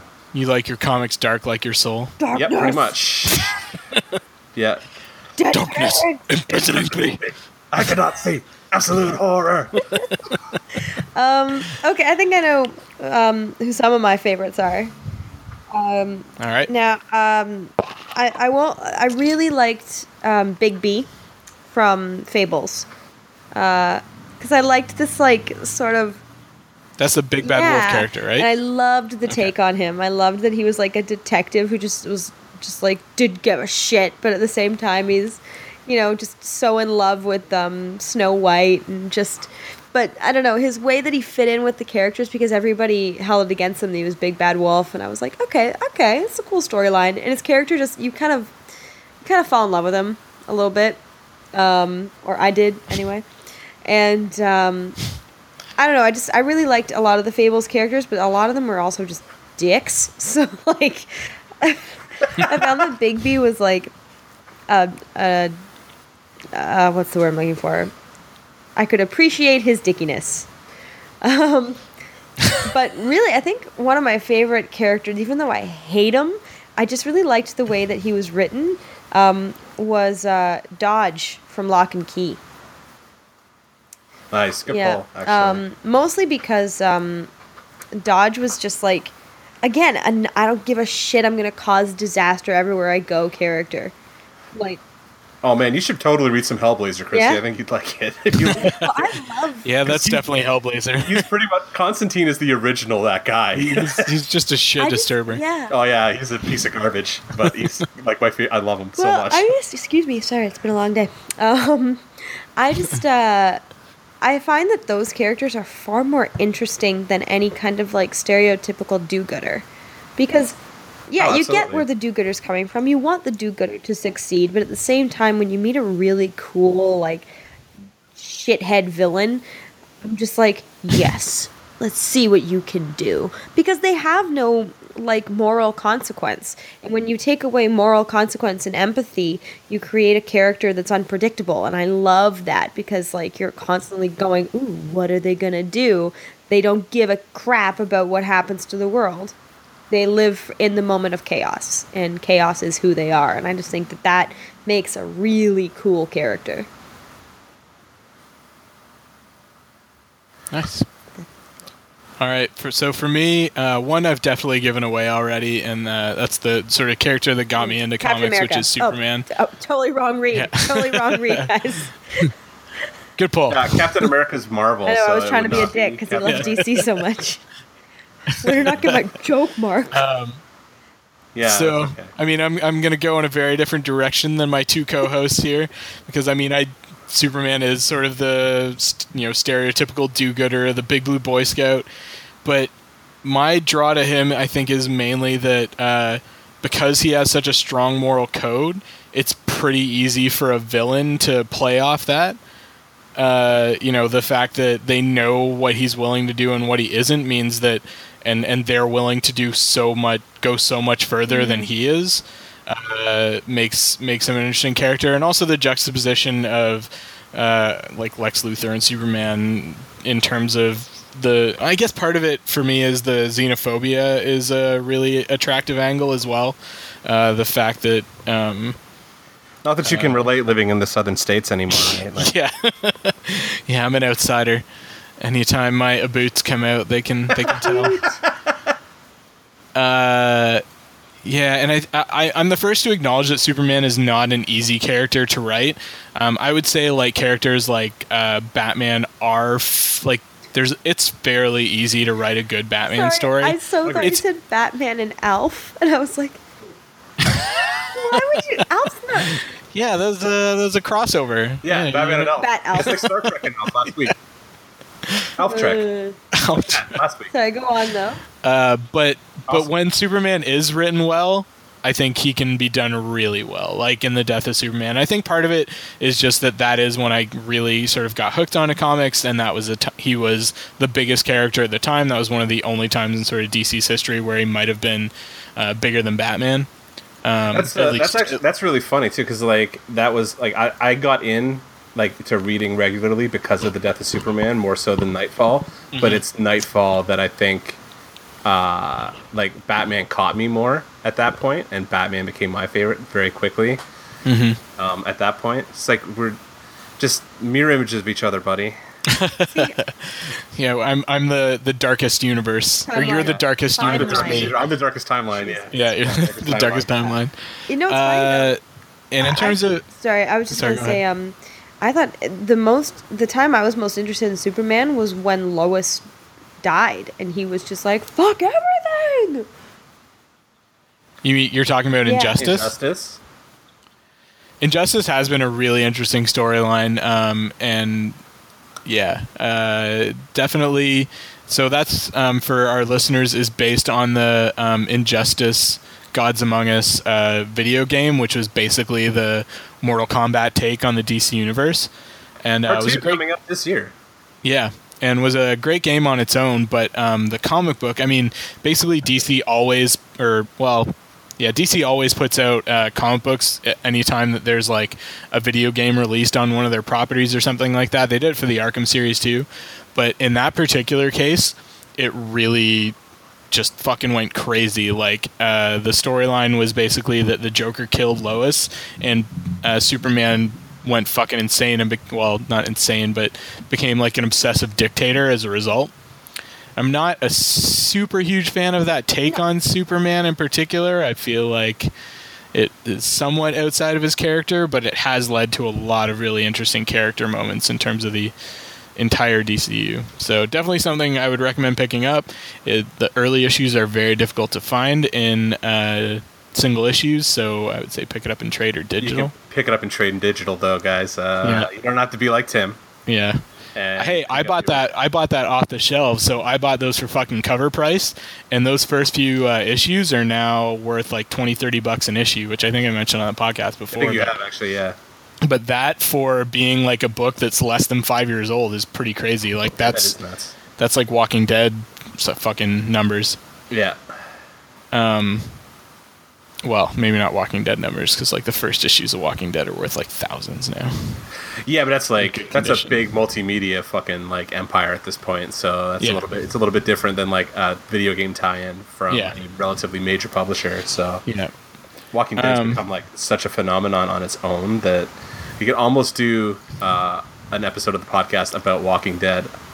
I think we should Probably absolutely. should. Yes. Maybe I should. I would only contribute about the video games though, because I prefer them to the show. Uh, I'm gonna have to catch up to the show before we do that, so we'll have to wait on that one. Uh, Yeah. eh. I don't think I'll ever catch up on the show. I give up. Uh, episode like, season three, I was like, okay, I'm done. I can't do it anymore. Me too. Season three, I was just like, I can't. Season three can't was a tough this. sit, but Yeah, I but the uh, the comic is still like it's like such a must read for me that like when I'm into it, I'm like every issue when it comes out, I'm in Comixology like fuck, would you please upload it already so I can read it? Um, the current storyline is like batshit insane, and it's only apparently going to get worse. So I'm like, But that's It's what, Walking that's what Dead, it only like. Ever was gets worse. Never hope. yeah There was never hope. well, that's the point of The Walking Dead. The book's called The Walking Dead. yeah. yeah, I know, but just give us a sliver, you know? Yeah, but a they, little ray of that's the whole point, though. Give They give you they give you the sliver, and then they take fucking like a mile back. Like that's the beauty of that book. Is it, it gets better. Anyway, Tim, do you want to? Do you want to continue? So, uh, I would say after Superman, uh, I have a real soft spot in my heart for Firestorm as a character. Um, so, Firestorm, for those of you that might not know who he is, is the nuclear man. He was introduced in like the early '80s, and uh, basically is a composite character. He is uh, has two people that make him up: a uh, like high school jock and a scientist and the high school jock is kind of in like the uh, driver's seat, and then the scientist is um, sort of the his conscience kind of thing sitting on his shoulder. Um, and I mean, anybody that's seen Legends of Tomorrow will be, or or the Flash series is at least passingly familiar with Firestorm now. But I love him because he's if he's written well again, he can be a really, really good character. Um, he's got a massive amount of potential because he can basically manipulate all matter and energy. So, sort of with the right mindset, he could do virtually anything. Like he can set off atomic blasts. He can tr- turn anything into anything else because he can manipulate stuff at the atomic level. And a couple stories, um, a couple of which I'll mention later, have used that to great effect. Uh, like Kingdom Come, for instance. That's true. Um, well, Kingdom Come also used uh, Captain Atom to great effect as well. Well, also probably one of the best Superman stories, actually. If you're Yeah. getting into it, like that's a really well told Superman story. Yeah, absolutely. Um, so yeah, Firestorm is definitely one of my favorite characters as well. And then uh, he had a series that lasted about hundred issues in like the early or mid '80s um, that I would highly recommend. Basically, that whole run. Um, also had a bunch of really good villains too. And then uh, the third, I would also go with Batman as one of my tops. Uh, he's someone I got into more recently. Uh, that being said, still probably I've been reading Batman for about 10 years now, but I've been going back and reading some of the really early uh, um, post crisis uh, Batman stuff. Uh, and yeah, again, it's just, I think in that case, the big draw for me is the villains and the psychological aspect of it. Um, yeah. I mean, in terms of recommendations for that, uh, I think I'll probably get into that later, but. Uh, Year One is one of my favorite Batman stories, a Frank Miller story that sort of redefined the character. Uh, I think in a lot of ways, from sort of a kind of jokey, uh, in some ways, sort of detective-y character to someone a little more stoic and dark and broody, and you know what Frank Miller generally writes.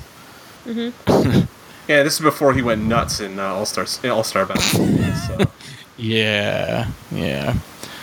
Um, great. So we've already touched on this a little bit, but uh, again, I think we're kind of leading pretty well into from one thing to the other here. So, give uh, and I think Christy's already tipped her hat on this one a little, so maybe we'll go to her first. Give us a couple of your uh, favorite um, comic book writers and why. Um. Well, yeah. When I thought you said writers before, when you said publishers, really. Um.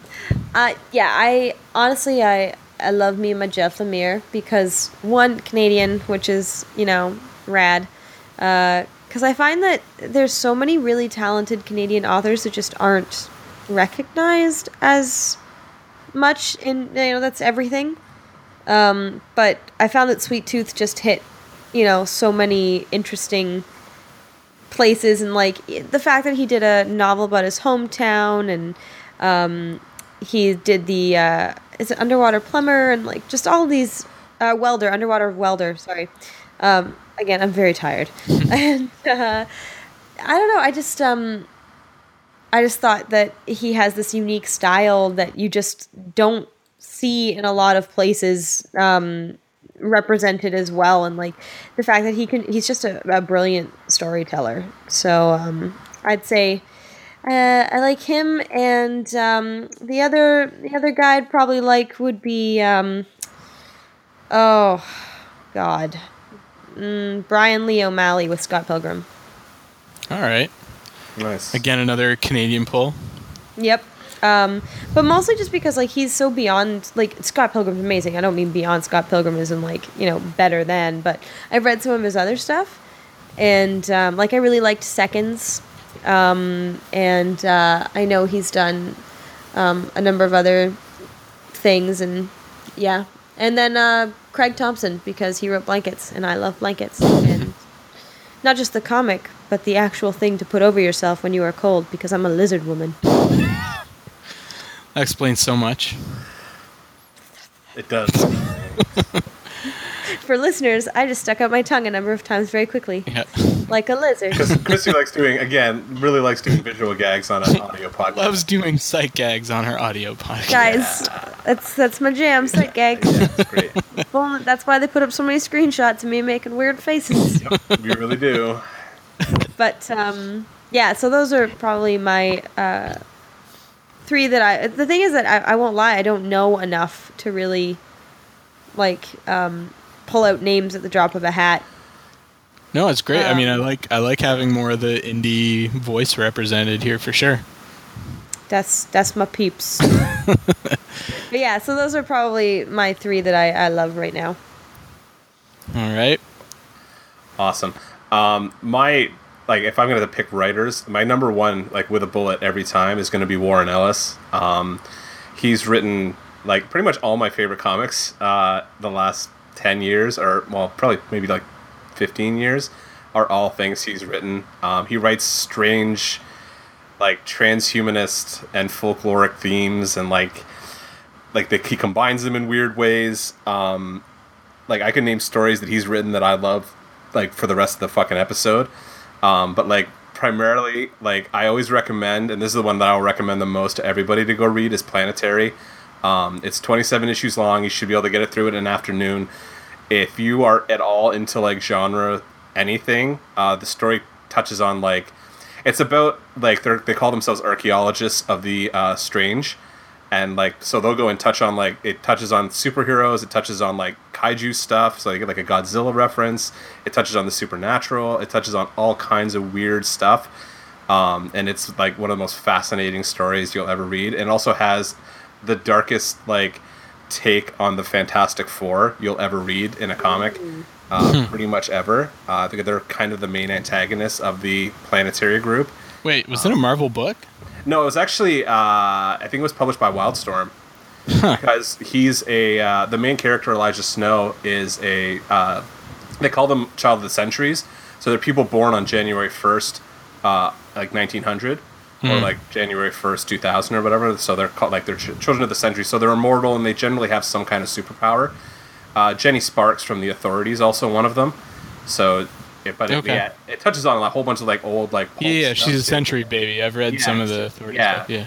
So like he's like Elijah Snow is like the main character of Planetary, and he's one of them. So like they don't they mention Jenny Sparks. She doesn't actually show up in the book, but it is definitely mm. like easily my favorite comic of all time. It is so weird and so cool, and has such weird ideas in it um, that I can't even like. I can't recommend that book enough. It's also like it's drawn by John Cassaday, who did Joss Whedon's uh, Astonishing X Men run, and is probably one of the best pencilers in the industry right now. Um, it's totally crazy kind of stuff. Uh, his other stuff, Transmetropolitan, is probably the one he's the most well known for. Um, and that's where you really get like his dickish, like English kind of tone in there with the Spider Jerusalem character. Um, it's a, a lot less like idealistic than Planetary is, but it's a, like it really speaks to my like native cynicism, like that character especially because he's such an asshole and it's so fucking funny. Um, and then like really quick, like he's got to it. Like he did Nextwave for Marvel uh, with Stuart Immonen, like in the early 2000s, which is like all these weird like Z list Avengers kind of working together in like the biggest spoof of all time, and it's fucking completely insane for 12 issues. and if you get a chance to read it, you should because like it's the weirdest, weirdest fucking book you'll ever read. Uh, it has a Fing Fang Foom cameo in like the second issue, and it's, it's so fucking weird, but it's hilariously well written. And currently, he's working on, he's doing uh, like a bunch of limited series James Bond stories. So he's doing like six issue runs of James Bond stories, where he's taking kind of the more the original book Bond. Uh, so like the really thuggish asshole racist dickbag James Bond from the books, and like kind of putting him into a modern context with like Warren Ellisy kind of technophobic stories or like weird futurist stories and stuff like that. And he's so you got this weird like anachronistic like 60s kind of super spy dealing with like weird terrorism situations and stuff like that, but he's a complete asshole the entire time. It's really fucking brilliant. Uh, yeah, so if you can get like I know the first arc is out in trade now. You can pick it up. It's called Vargr. It's V R G R. Um, you should definitely go read that. And the second arc I think is about halfway through. I've got it on my Comixology list, but I I'm trade waiting it so that I can just sit down and read the whole thing all at once. Um, but yeah, that's the, he's my guy every time. Like when he puts something out, I'm like I'm on it right away. He writes, uh, he writes prose too. He's got a couple like actual novels out that are all excellent. Uh, what's the one? It's Gun Machine and Crooked Little Vein are the two, the first two, and they're both excellent. Um, yeah, so he's my like number one guy. And then like Garth Ennis, who wrote Preacher, is a guy that I'll kind of follow around. He also wrote Hellblazer that I mentioned before. And in terms of like superhero-y stuff, Robert Kirkman, like we talked about Walking Dead, but he also writes a book called Invincible, which is like my favorite superhero story that's ongoing right now. That I really recommend everybody kind of take a look at. Um, also, Ryan Ottley is the artist on that, who's fucking amazing. So, Didn't Robert Kirkman also do uh, what Battle Pope? Yeah, Battle Pope and uh, fuck was it Werewolf by no not Werewolf by Night. That's a Marvel book or a DC book. Um, shit, I can't remember. He did a werewolf book too. I can't remember what it was called. But the werewolf character actually crosses over into Invincible quite a bit. Um, so yeah, like if you're if you're into superhero stuff, like uh, Invincible's coming to an end. Apparently, like he's ending it in the next year or so. Uh, that'll be 150 issues. It'll be well worth sitting down to read because it's every issue has been excellent and every arc has been super satisfying and things. It's very much like there's no comic books are all like they, they describe them a lot. It's never it's all second act, right? Like there's never an end to the story because that means you've done the book. Um, he really kind of blows that out of the water and like he kills characters permanently and like maims his characters really badly and he psychologically abuses his main character to the point of like insane. I mean, if you read Walking Dead, you know how horrible he is Yeah. his characters. and this is in a superhero context. It's just it's not as horrible as The Walking Dead, but it's still like if you're used to reading like Superman or Spider Man or something like that, where like everything kind of gets reset and everybody's okay at the end of the story, it's definitely not that, but it's hmm. really compelling writing. So yeah, go- go, check out Invincible, man.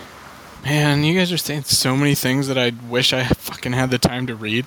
Oh yeah, you sh- I like honestly the fact that you have not read Planetary and Nextwave makes me sad for you. Especially Planetary, like you will love Planetary so much. I've never read Planetary. You should read it too. Everybody should read Planetary. No, seriously, it's like the best book. It's crazy. The concepts that it will throw at you will break your fucking brain, but you'll be a better person for having read it. It's so good, and the art is stunning, like stunning. It's uh, also it, who's who fucking colored it? Laura Martin. She's super famous if you're like in the biz. She's one of the best colorists in the industry. I think she colored she colored astonishing too, but she's like a huge name. Uh, the, she did she helped Cassaday with the art, and it's amazing stuff. So if you guys get a chance to read Planetary, like grab it. I will someday. You said it's only like 27 issues. Twenty-seven That's- that issues and like a couple manageable. a couple like crossovers. There's a uh, there's actually a Batman crossover issue where they go and Mm-hmm. investigate it, and they kind of it's weirdly done. So it's like the timeline's in flux. And like different versions of Batman kind of show up, like and, and face off with the planetary team. So I like those kinds of stories. one second that yeah it's like one second it's like giant bruising frank miller like dark knight returns batman and the next it's like adam west like batman 66 running down the street with a bomb over his head kind of shit and the planetary team's just looking at him like what the fuck is going on here but it's so good uh absolutely yeah it's like my favorite book ever so definitely recommend that All right. Well, I will go. Uh, you've kind of led pretty well into one of mine. Uh, Dan Jurgens is one of my favorite, and uh, he wrote The Death of Superman, but he also wrote one of my favorite uh, crossovers, which was uh, Zero Hour, which was also very much like the timeline is in flux. Uh, you know, various versions of characters showing up, kind of thing. Uh, storyline. Um, but I feel like he. Uh, I mean, this is again going back to me. My primary love being for super, superhero comics. I feel like he does a really good job writing uh, sort of uh, not only the major characters but the minor characters of uh, a lot of books as well. Like he wrote a great Lois Lane, a great Jimmy Olsen, a great. Uh, he also was the creator of uh, Booster Gold, another one of my favorite characters uh, who he's done a lot of amazing things with. Uh, like Booster Gold, for those of you that don't know, sort of started out as kind of a joke character uh, in that like he was sort of a fake superhero and.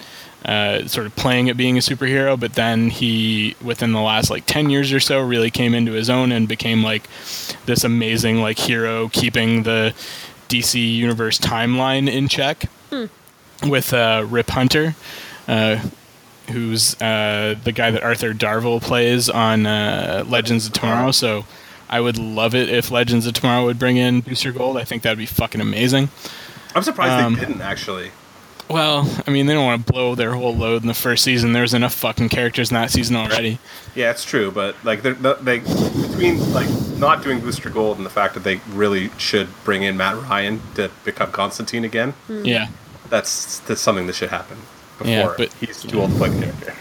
But uh, I mean, Dan Jurgens has written basically every major character in the DC universe, and every one I think he's really done a good job on for the most part. I mean, he's written Batman, he's written, like I said, Booster Gold, he's written Green Arrow for a while, uh, Superman. I think he's I don't I don't think he's ever written any Flash. Uh, he had some really good stuff with uh, Legion of Superheroes and the Teen Titans and some of the real their really good crossovers and stuff like that as well. So, uh, like I said, Zero Hour in particular is one I highly recommend, and uh, 52, which was a weekly comic that came out two, from 2006 to 2007, had some really good stuff in it too, and he uh, was I think one of the main writers on that. Um, Geoff Johns would be another one that I would be uh, very much one of my go tos. Uh, he's done very little bad in my eyes. Yeah, my only problem with Geoff Johns is uh, he's not overwhelmingly great at writing Batman. I feel, I feel like his Batman's always lacking. Well, he had some good. He wrote uh, one of the Hush storylines, did he not? Uh, that was Jeph Loeb. Oh, okay. I don't know. I, Also, Right. and before we before we move on too far, Dan Jurgens also I don't think you really mentioned he's also an artist. Uh, he was the guy who penciled Superman seventy five, which is the death. of Mhm. Superman.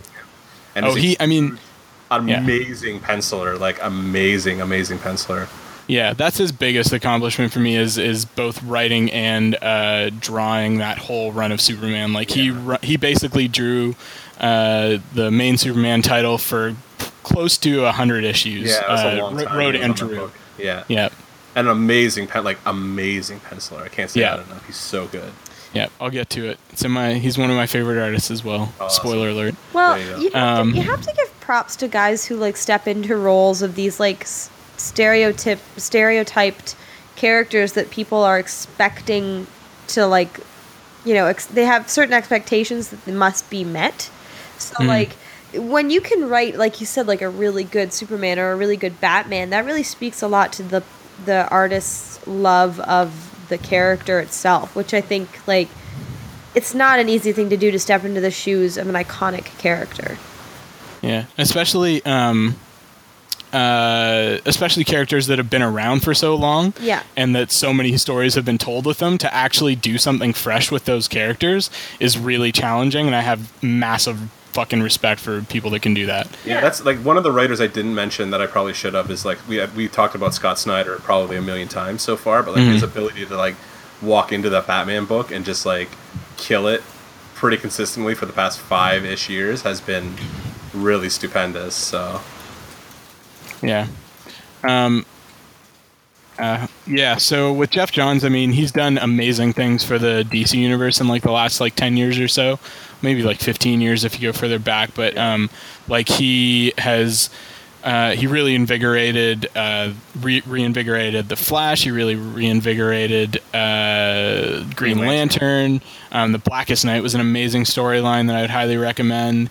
Um, so he sort of started this whole like rebirth uh, trend that uh, you know DC has really latched onto in the last like few months.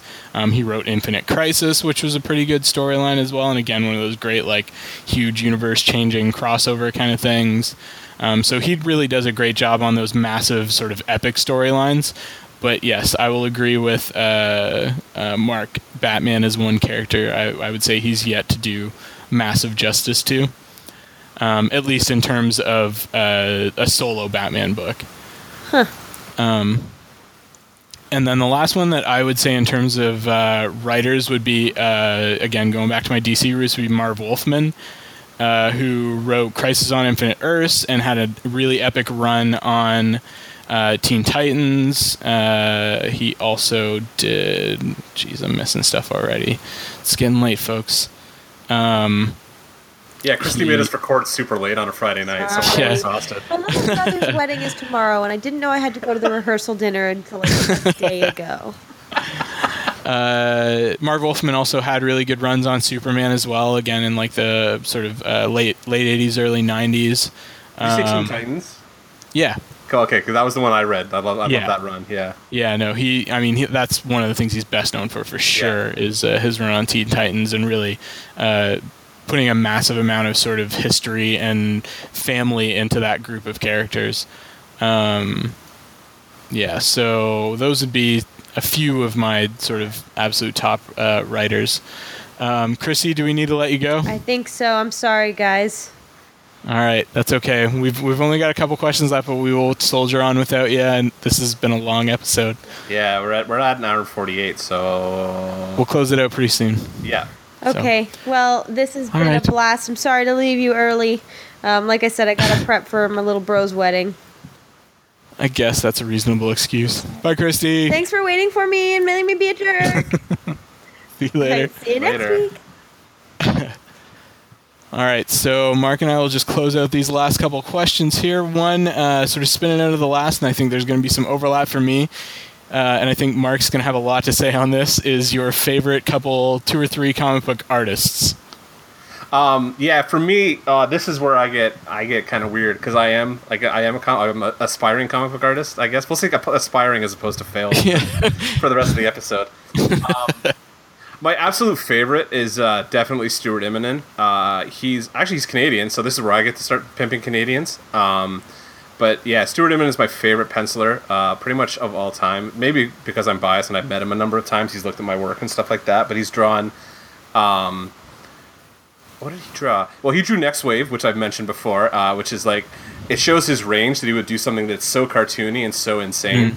uh, and amazing. And then also like he's done mainstream superhero stuff. Like so, if you compare and contrast like his work like in Nextwave, that's super goofy and weird. And then like he did a run on Ultimate Spider-Man where he kind of relieved Mark Bagley after like 133 issues or something like that. and, and did something like 50 issues after that after the fact and was just just fucking killed it immediately um, and then he's now he's kind of he's kind of moved in to become kind of the premier or one of the premier artists in the 616 Marvel universe. He drew, I think he drew Secret Wars a couple years ago. It was one of the big crossovers um, that was amazing.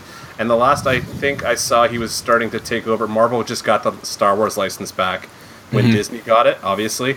Um, and he's been he was drawing the Star Wars book for a little while. Um, so yeah, Stuart Immonen's like my guy, my go-to.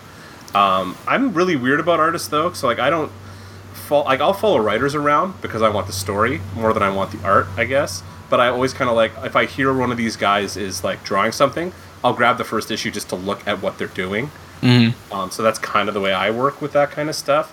I'm definitely with you on on uh, Immonen. I mean, uh, I he didn't do a whole lot for DC, but his run on uh, on Adventures of Superman, I think yeah. it was, was was a really good run for sure. I love I love how minimal. Yeah, I love how minimal his art is. Like he doesn't, you know, kill you with lines. Yeah. Uh, he lets a lot of the shading and stuff like that, and the inking and coloring uh, fill in a lot of the blanks. Yeah, yeah. He's uh, he's also like he's probably one of my he's his biggest influence on me in terms of like teaching me stuff about penciling has been mostly like storytelling stuff. Like his page layouts are almost flawless to me. Like he always kills the pacing of a page like perfectly every time, and I'm always like, how the fuck can you be so goddamn good, like at almost everything about this like art style, and he just kills it. And also like super nice guy. Um, so yeah, like Stuart, like yeah, Immonen's my favorite. I also like I love another Canadian guy, Steve McNiven. Um, mm. Who he drew uh, most famously? He drew the actual Civil War comic with Mark Millar uh, back yep. in the day. He's done runs on Captain America and New Avengers. He's been primarily a Marvel guy um, for most of his career. Um, I think he started at CrossGen back in the day. Like that's where he got discovered, but quickly kind of got picked up by Marvel because he's so fucking good. Uh, he also did Nemesis with Mark Millar, uh, that anti-Batman story, which was awesome. Um, who else? I got a ton of stuff I could sit here and talk about, but like Bryan Hitch, uh, who drew uh, the Authority and then went over and did Ultimates. I think he did Justice League for a little while too. He just recently did. I think he wrote the most recent. Too, yeah, yeah. Uh, Justice League, which was kind, yeah, not so good, but yeah, but he's he's a, a spectacularly like um, talented penciler. Uh, mm notoriously late, I will admit. Like generally speaking, when he was working for Marvel doing the Ultimate stuff, just like constantly late, but uh, like huge, hyper detailed, cinematic, large scale, like everything. Like you go and look at those. That is my jam usually. Like twenty five issues of uh, the Ultimates. Mm-hmm. Like it is beautiful, beautiful art. Like amazing art. Um, and like while and while it was frustrating to wait for that shit while I was like I, I, was reading actively pretty actively at that point like that was my the ultimate universe is really much like my re kind of entry into mainstream comics. Like uh, after a long time being like, I'm just gonna be like Warren Ellis's little fucking butt puppet and just read all this shit, and that's all I read. Um, the the ultimate stuff was very like key to me getting back into it in a big bad way, and the ultimates was always the book that was just like. This is fucking superhero shit writ large. Like it's so amazing and impressive to look at. Um, so those are like my three big guys. I have like soft spots. Uh, I love Jim Lee. Uh, yeah. I don't overwhelmingly like. He never seems to team with guys like that I want to read, like the writers. I'm like, I don't care what you're, who you're working with, but like I like looking at his stuff. His pencils are great. The definitive Batman, uh, arguably at this point between him and Capullo, like I love Jim Lee's Batman. Mm-hmm. And then I have a weird, like early '90s like hard on for J. Scott Campbell's stuff for some reason. I don't know why. I just love the way he draws, mainly women. Like I just love that his like kind of Disney on fucking steroids kind of style how he draws stuff. I, I don't know why I love it. Like that super clean line art and stuff like that just kills me every time. Um, and then yeah, I just said Greg Capullo, who at this point like his Batman art just kills me. Uh, like he was born to draw that character, and like I remember seeing him on Spawn and being like, God, go do a fucking book I want to read. And then he ended up on Batman, and I was like, Oh fuck, finally, thank you. You're, doing, you're doing the right thing finally. Uh, that's awesome. And then I don't know if you'll mention him, but like I do always I always look at Alex Ross's stuff just because it's like Yeah, he's gonna be one of mine. Yeah, I hate his Batman though. Like I fucking hate his Batman. his Batman makes me cringe. I hate it. But all those other characters, I'm like, this looks like what, it, like especially his Superman and his Wonder Woman. I'm like, that's what those characters should look like to me. Um, but then they put it. He puts his Batman in his shitty pajamas next to him, and I'm like, fuck this. I'm out. The like loose fitting uh, outfit just kind hate- of thing. I hate the cowl. Like I fucking hate the cowl that he draws or Mm. paints or whatever. Like I hate it. It looks Yeah. so dumb. It's like cardboard. I hate it.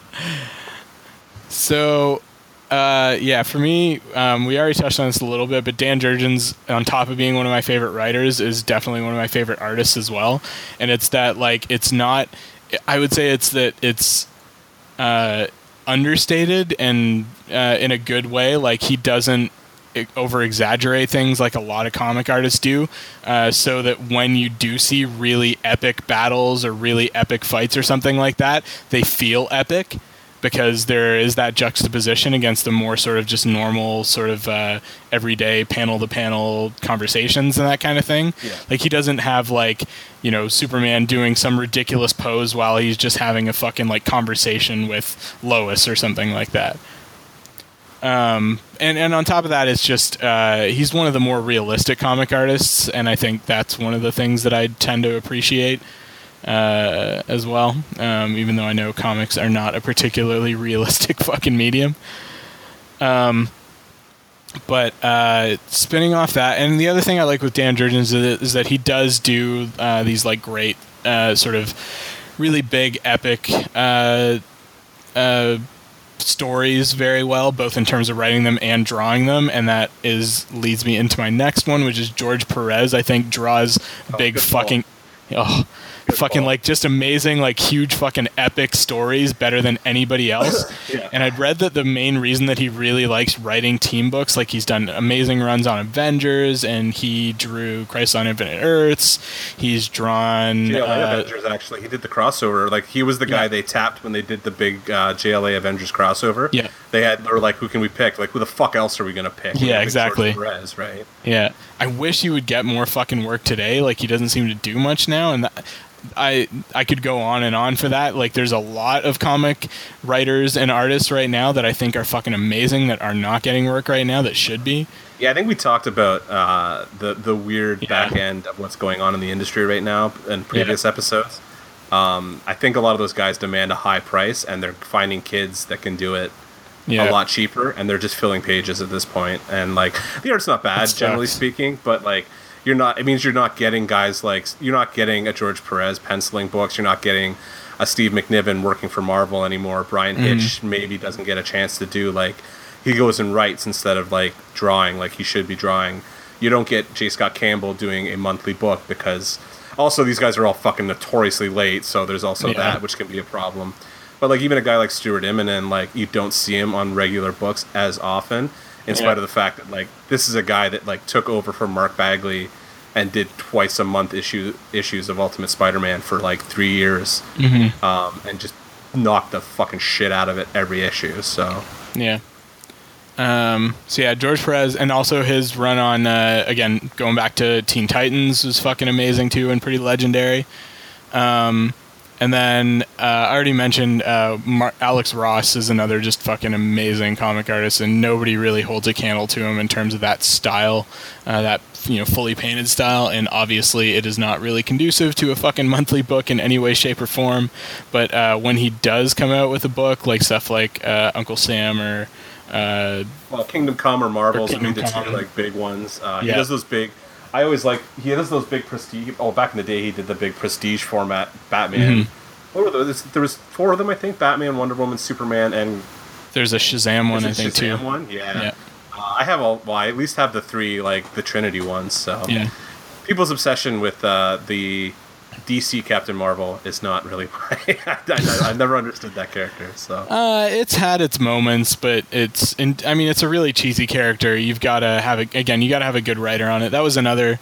Uh, another person I was gonna sort of give an honorable mention to is uh, Jerry Ordway.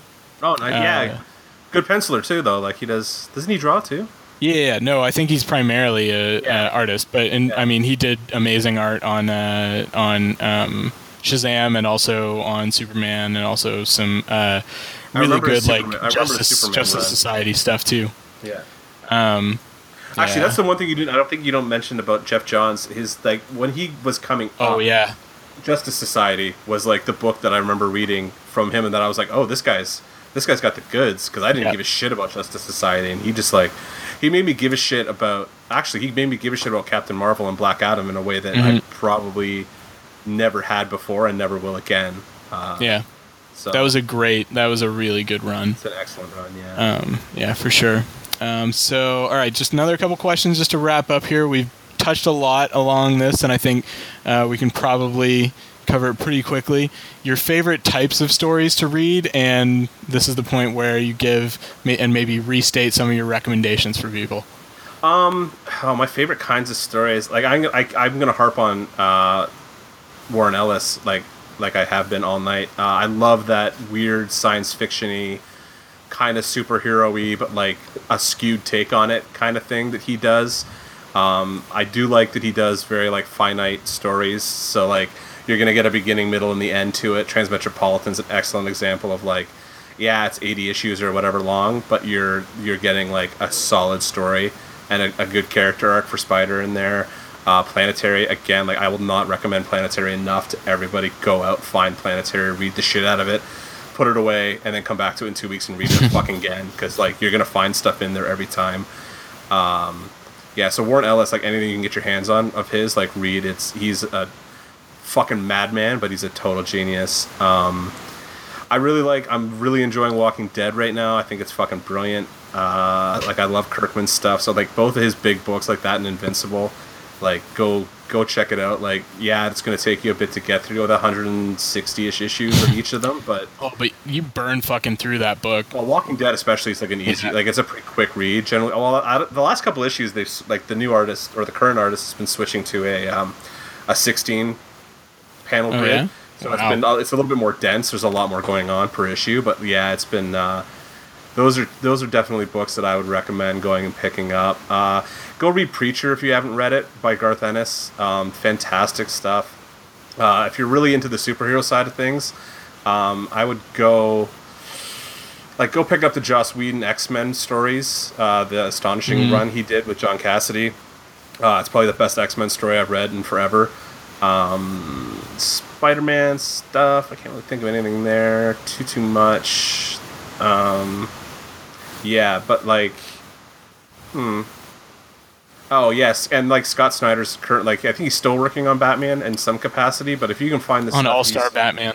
yeah, but if you can pick up him and uh, Greg Capullo's uh, stuff, that was like probably definitive Batman for this century. Like that's going to be the Batman that everybody's going to compare people Yeah. going to going forward. So that's what I. Yeah. Those are the ones I recommend the most. Um, yeah, and like if you go back, you want to read some Mark Millar stuff, like before he went completely insane. But like the Ultimates. Um, he did some stuff in the six one six. Like he wrote Civil War. Um, that was pretty good. So like go read that It's one stuff. of the few Marvel books I've actually read. Was Yeah. the original Civil War. Yeah.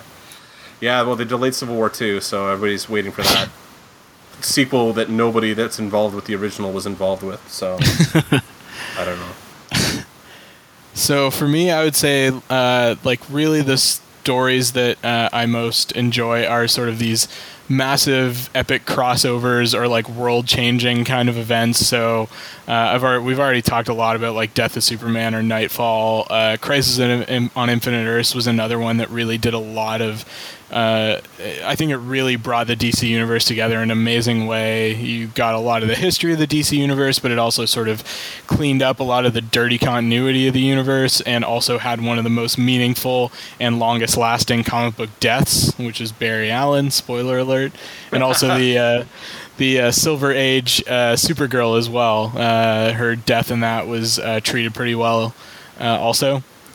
Um, and also stuff like Zero Hour, like anything that really fucks with like timelines and that sort of thing. I'm a big fan of, um, where you get a lot of sort of uh, characters going back and you know revisiting themselves in the past or in the future, that sort of thing. DC One Million as well, I thought was a really well done uh, storyline and one that does not get a lot of props. Um, Emerald Twilight being another one that really fucking shook up the DC universe, and again, that sort of spun out of uh, the death of Superman, where Hal Jordan went fucking crazy after Coast City was destroyed, and yeah, probably one of the few Green Lantern stories I've ever like sat like read through the entire thing of. So yeah, and uh, and basically became crazy and tried to sort of remake it, and yeah, uh, Kingdom Come, as we've already talked about, that one is sort of a out of continuity story, but uh, amazing, amazing fucking comic book story, and uh, if Mark Waid, yeah, Mark Waid is definitely up there in terms of my comic book writers as well. Even though his Flash run is uh, actually it's probably my favorite Flash run. His his run on Flash with the like I think he was writing Wally West, but yeah, he's amazing. Uh, yeah, he's a super guy. Uh, and also, uh, sort of more recently within the New 52, the Darkseid War, which just kind of wrapped up in the New Justice League uh, books, have has been uh, really strong as well. I think. Uh, shit, I'm drawing a fucking blank on who actually wrote that. Darkseid War. Come on, Google. Um, but I mean, on the Marvel side as well, I haven't read as much, but those sorts of events on the Marvel side would be stuff like Secret Wars, yeah. um, Civil War, uh, Planet Hulk. I've heard was really good and is definitely on my reading list. Uh, there's a lot of stuff I liked. Um, when I really got into it uh, when Brian Michael Bendis took over the Avengers and disassembled them ostensibly. So like the the Avengers disassembled storyline uh, leading into the new Avengers, which to, to is still it's still kind of my Avengers team for some reason, even though it's not really like the, the de facto like the, the movie Avengers team, but it's like uh, mm-hmm.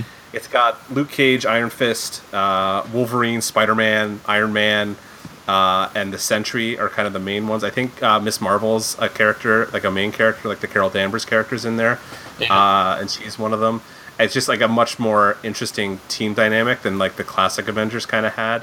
Um, it's why I to this day like I'm super happy Spider-Man is now in the MCU and can become part of the Avengers. But mm-hmm. it's why I still want um, Wolverine in the MCU because the, uh, the my favorite part of it of that storyline, especially like all the the new Avengers stuff, was always um, Spider-Man and Wolverine shitting all over each other constantly uh, while they're fighting. They're just ragging on each other the entire time. So there's giant superhero battles going on where Iron Man and Miss Marvel and Luke Cage are seriously trying to like contain and organize and get everybody like safe and out.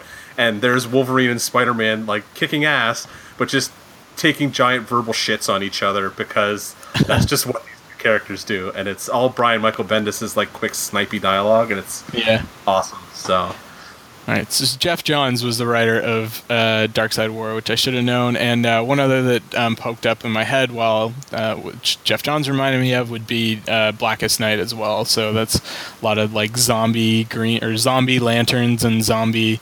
Basically, it uh, again it's a story that brings up a lot of sort of the history of the DC universe, and you get a lot of characters sort of reappearing for the first time in a long time, and fucking with people's heads psychologically is another one that I would definitely recommend. So nice. Um, last thing before we head out, Mark, what is your opinion on the state of comics today? Oh God, do we have another hour? um, in brief, uh, I I think comics are in a weird spot right now. I think there's definitely like there's room for improvement in the way like the, especially the big two handle business. Um, I mean, I'm kind of in the weird. I'm in a weird spot where I get a like. I've talked to a lot of guys who are in the industry, and there's some weird shit going on behind the scenes that like may or may not be good for the industry, like kind of like longevity wise and stuff like that.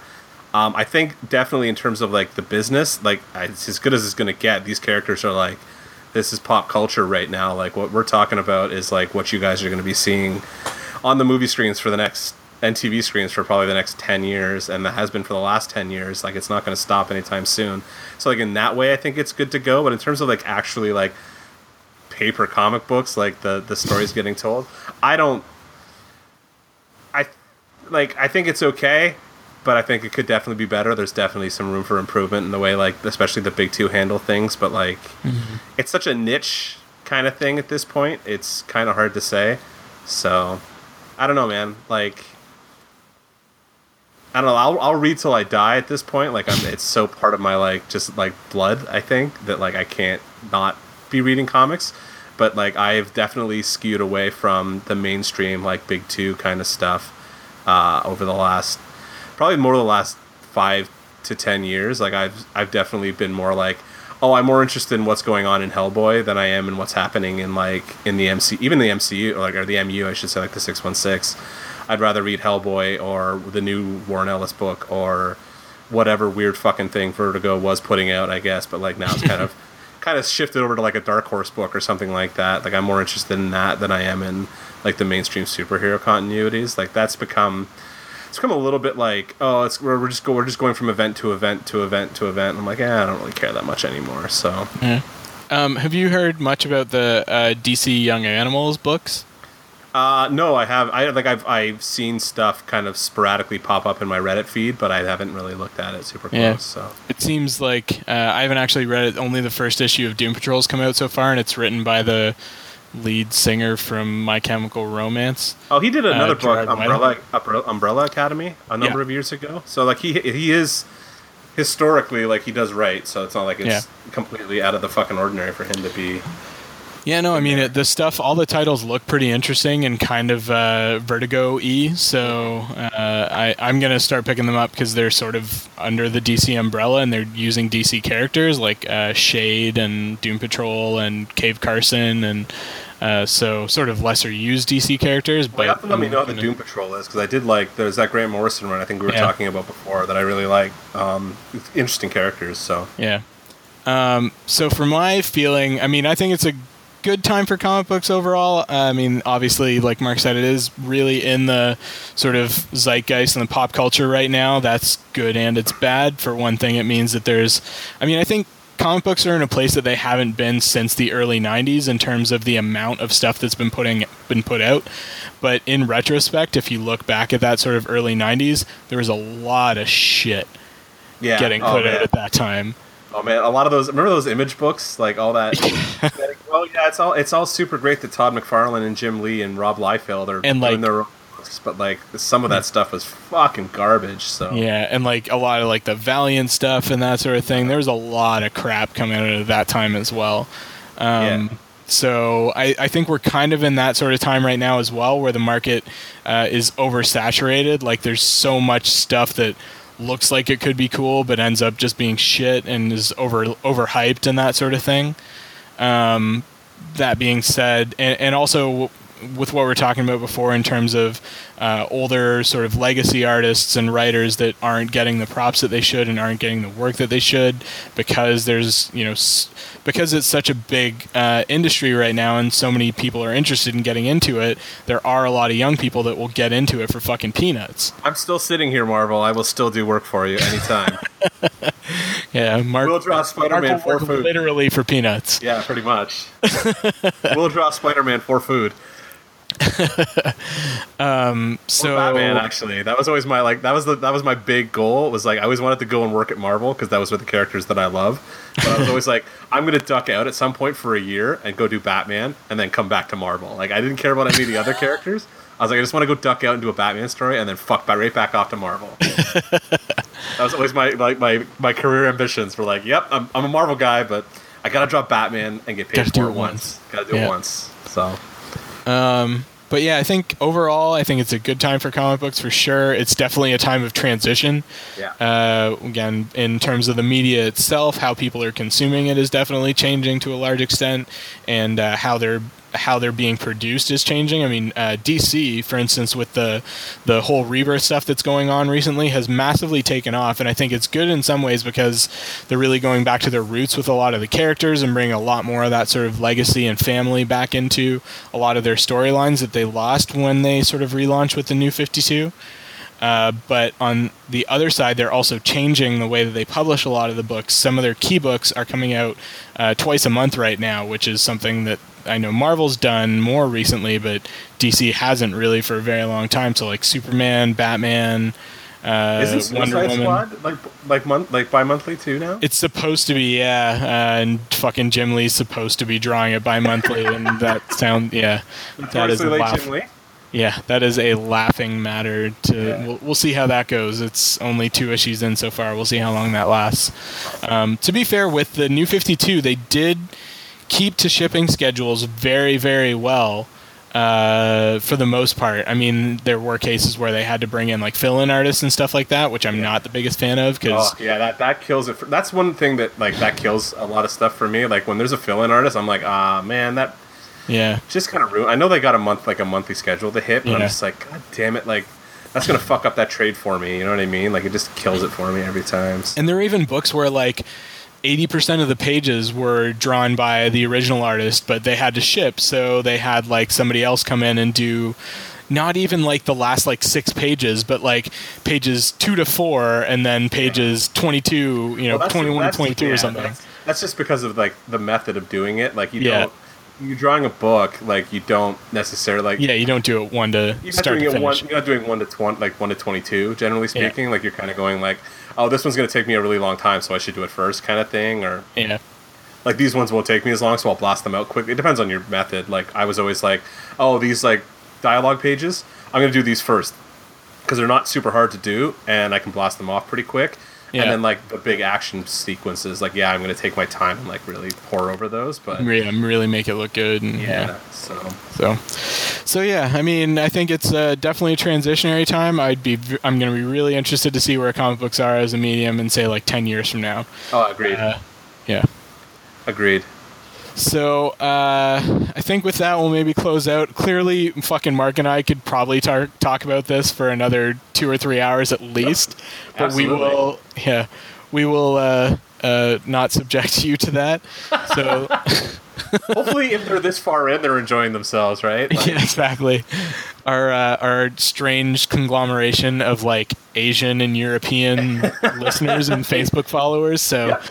Yeah, if, if you're here, strange Vietnamese audience at this point that we're not really sure where you came from, so thank thanks, and uh, we're sorry that we're not whatever podcast it was you were actually looking for. I think I think it's some kind of like hardcore like house yeah. ra- like music kind of fucking Yeah. radio show in Europe or something like that. I don't know. so they're listening to us talking about comic books and be like, when are they going to start like? Where's the backbeat or whatever Yeah. the fuck? I don't know what shit is. I have no idea. yeah, it wasn't until like we're talking about music next week. So yeah, it wasn't until like last week that uh, Eric told us that we had the a very similar name to some like fucking European deep house radio show or something like that. So, which made us laugh because we were looking at our uh, Facebook likes and being like, who the fuck are these people? what the fuck are these people looking for here? So exactly. Anyhow, thanks for tuning in, folks. We greatly appreciate you, especially if you've got this fucking deep into it. Yep. Uh, so uh, if you haven't already, please subscribe on iTunes or Stitcher. Or uh, this past week, we actually just started being published on the Google Play Store as well. Uh, so check us out there as well if uh, that is your preferred method of consumption. Uh, you can like us on our Facebook page, which is facebook.com slash Dance Robot Dance Podcast. Uh, follow us on Twitter at uh, DRD underscore podcast or send us email at uh, dancerobotdancepodcast at gmail.com. No spaces, nothing. Uh, actually do those things because we haven't got a whole lot of feedback so To far. To be fair, we could be better about posting to those things too. Maybe we should all start doing that. That should be yeah. something. I need. Well, I I actually logged into the Twitter for the first time. I've been logged into the Facebook for a while, but I actually logged into Twitter this past week. So Oh, good. yeah, we'll we'll try and be more active on those too. So But if you guys send us shit, then we have a reason to be on there. So exactly. We'll tell us with you and how things. fucking horribly wrong we are about everything we talked about for two hours and twenty minutes this week. Yep. So, all right. Thanks very much, everybody, and we will catch you next time.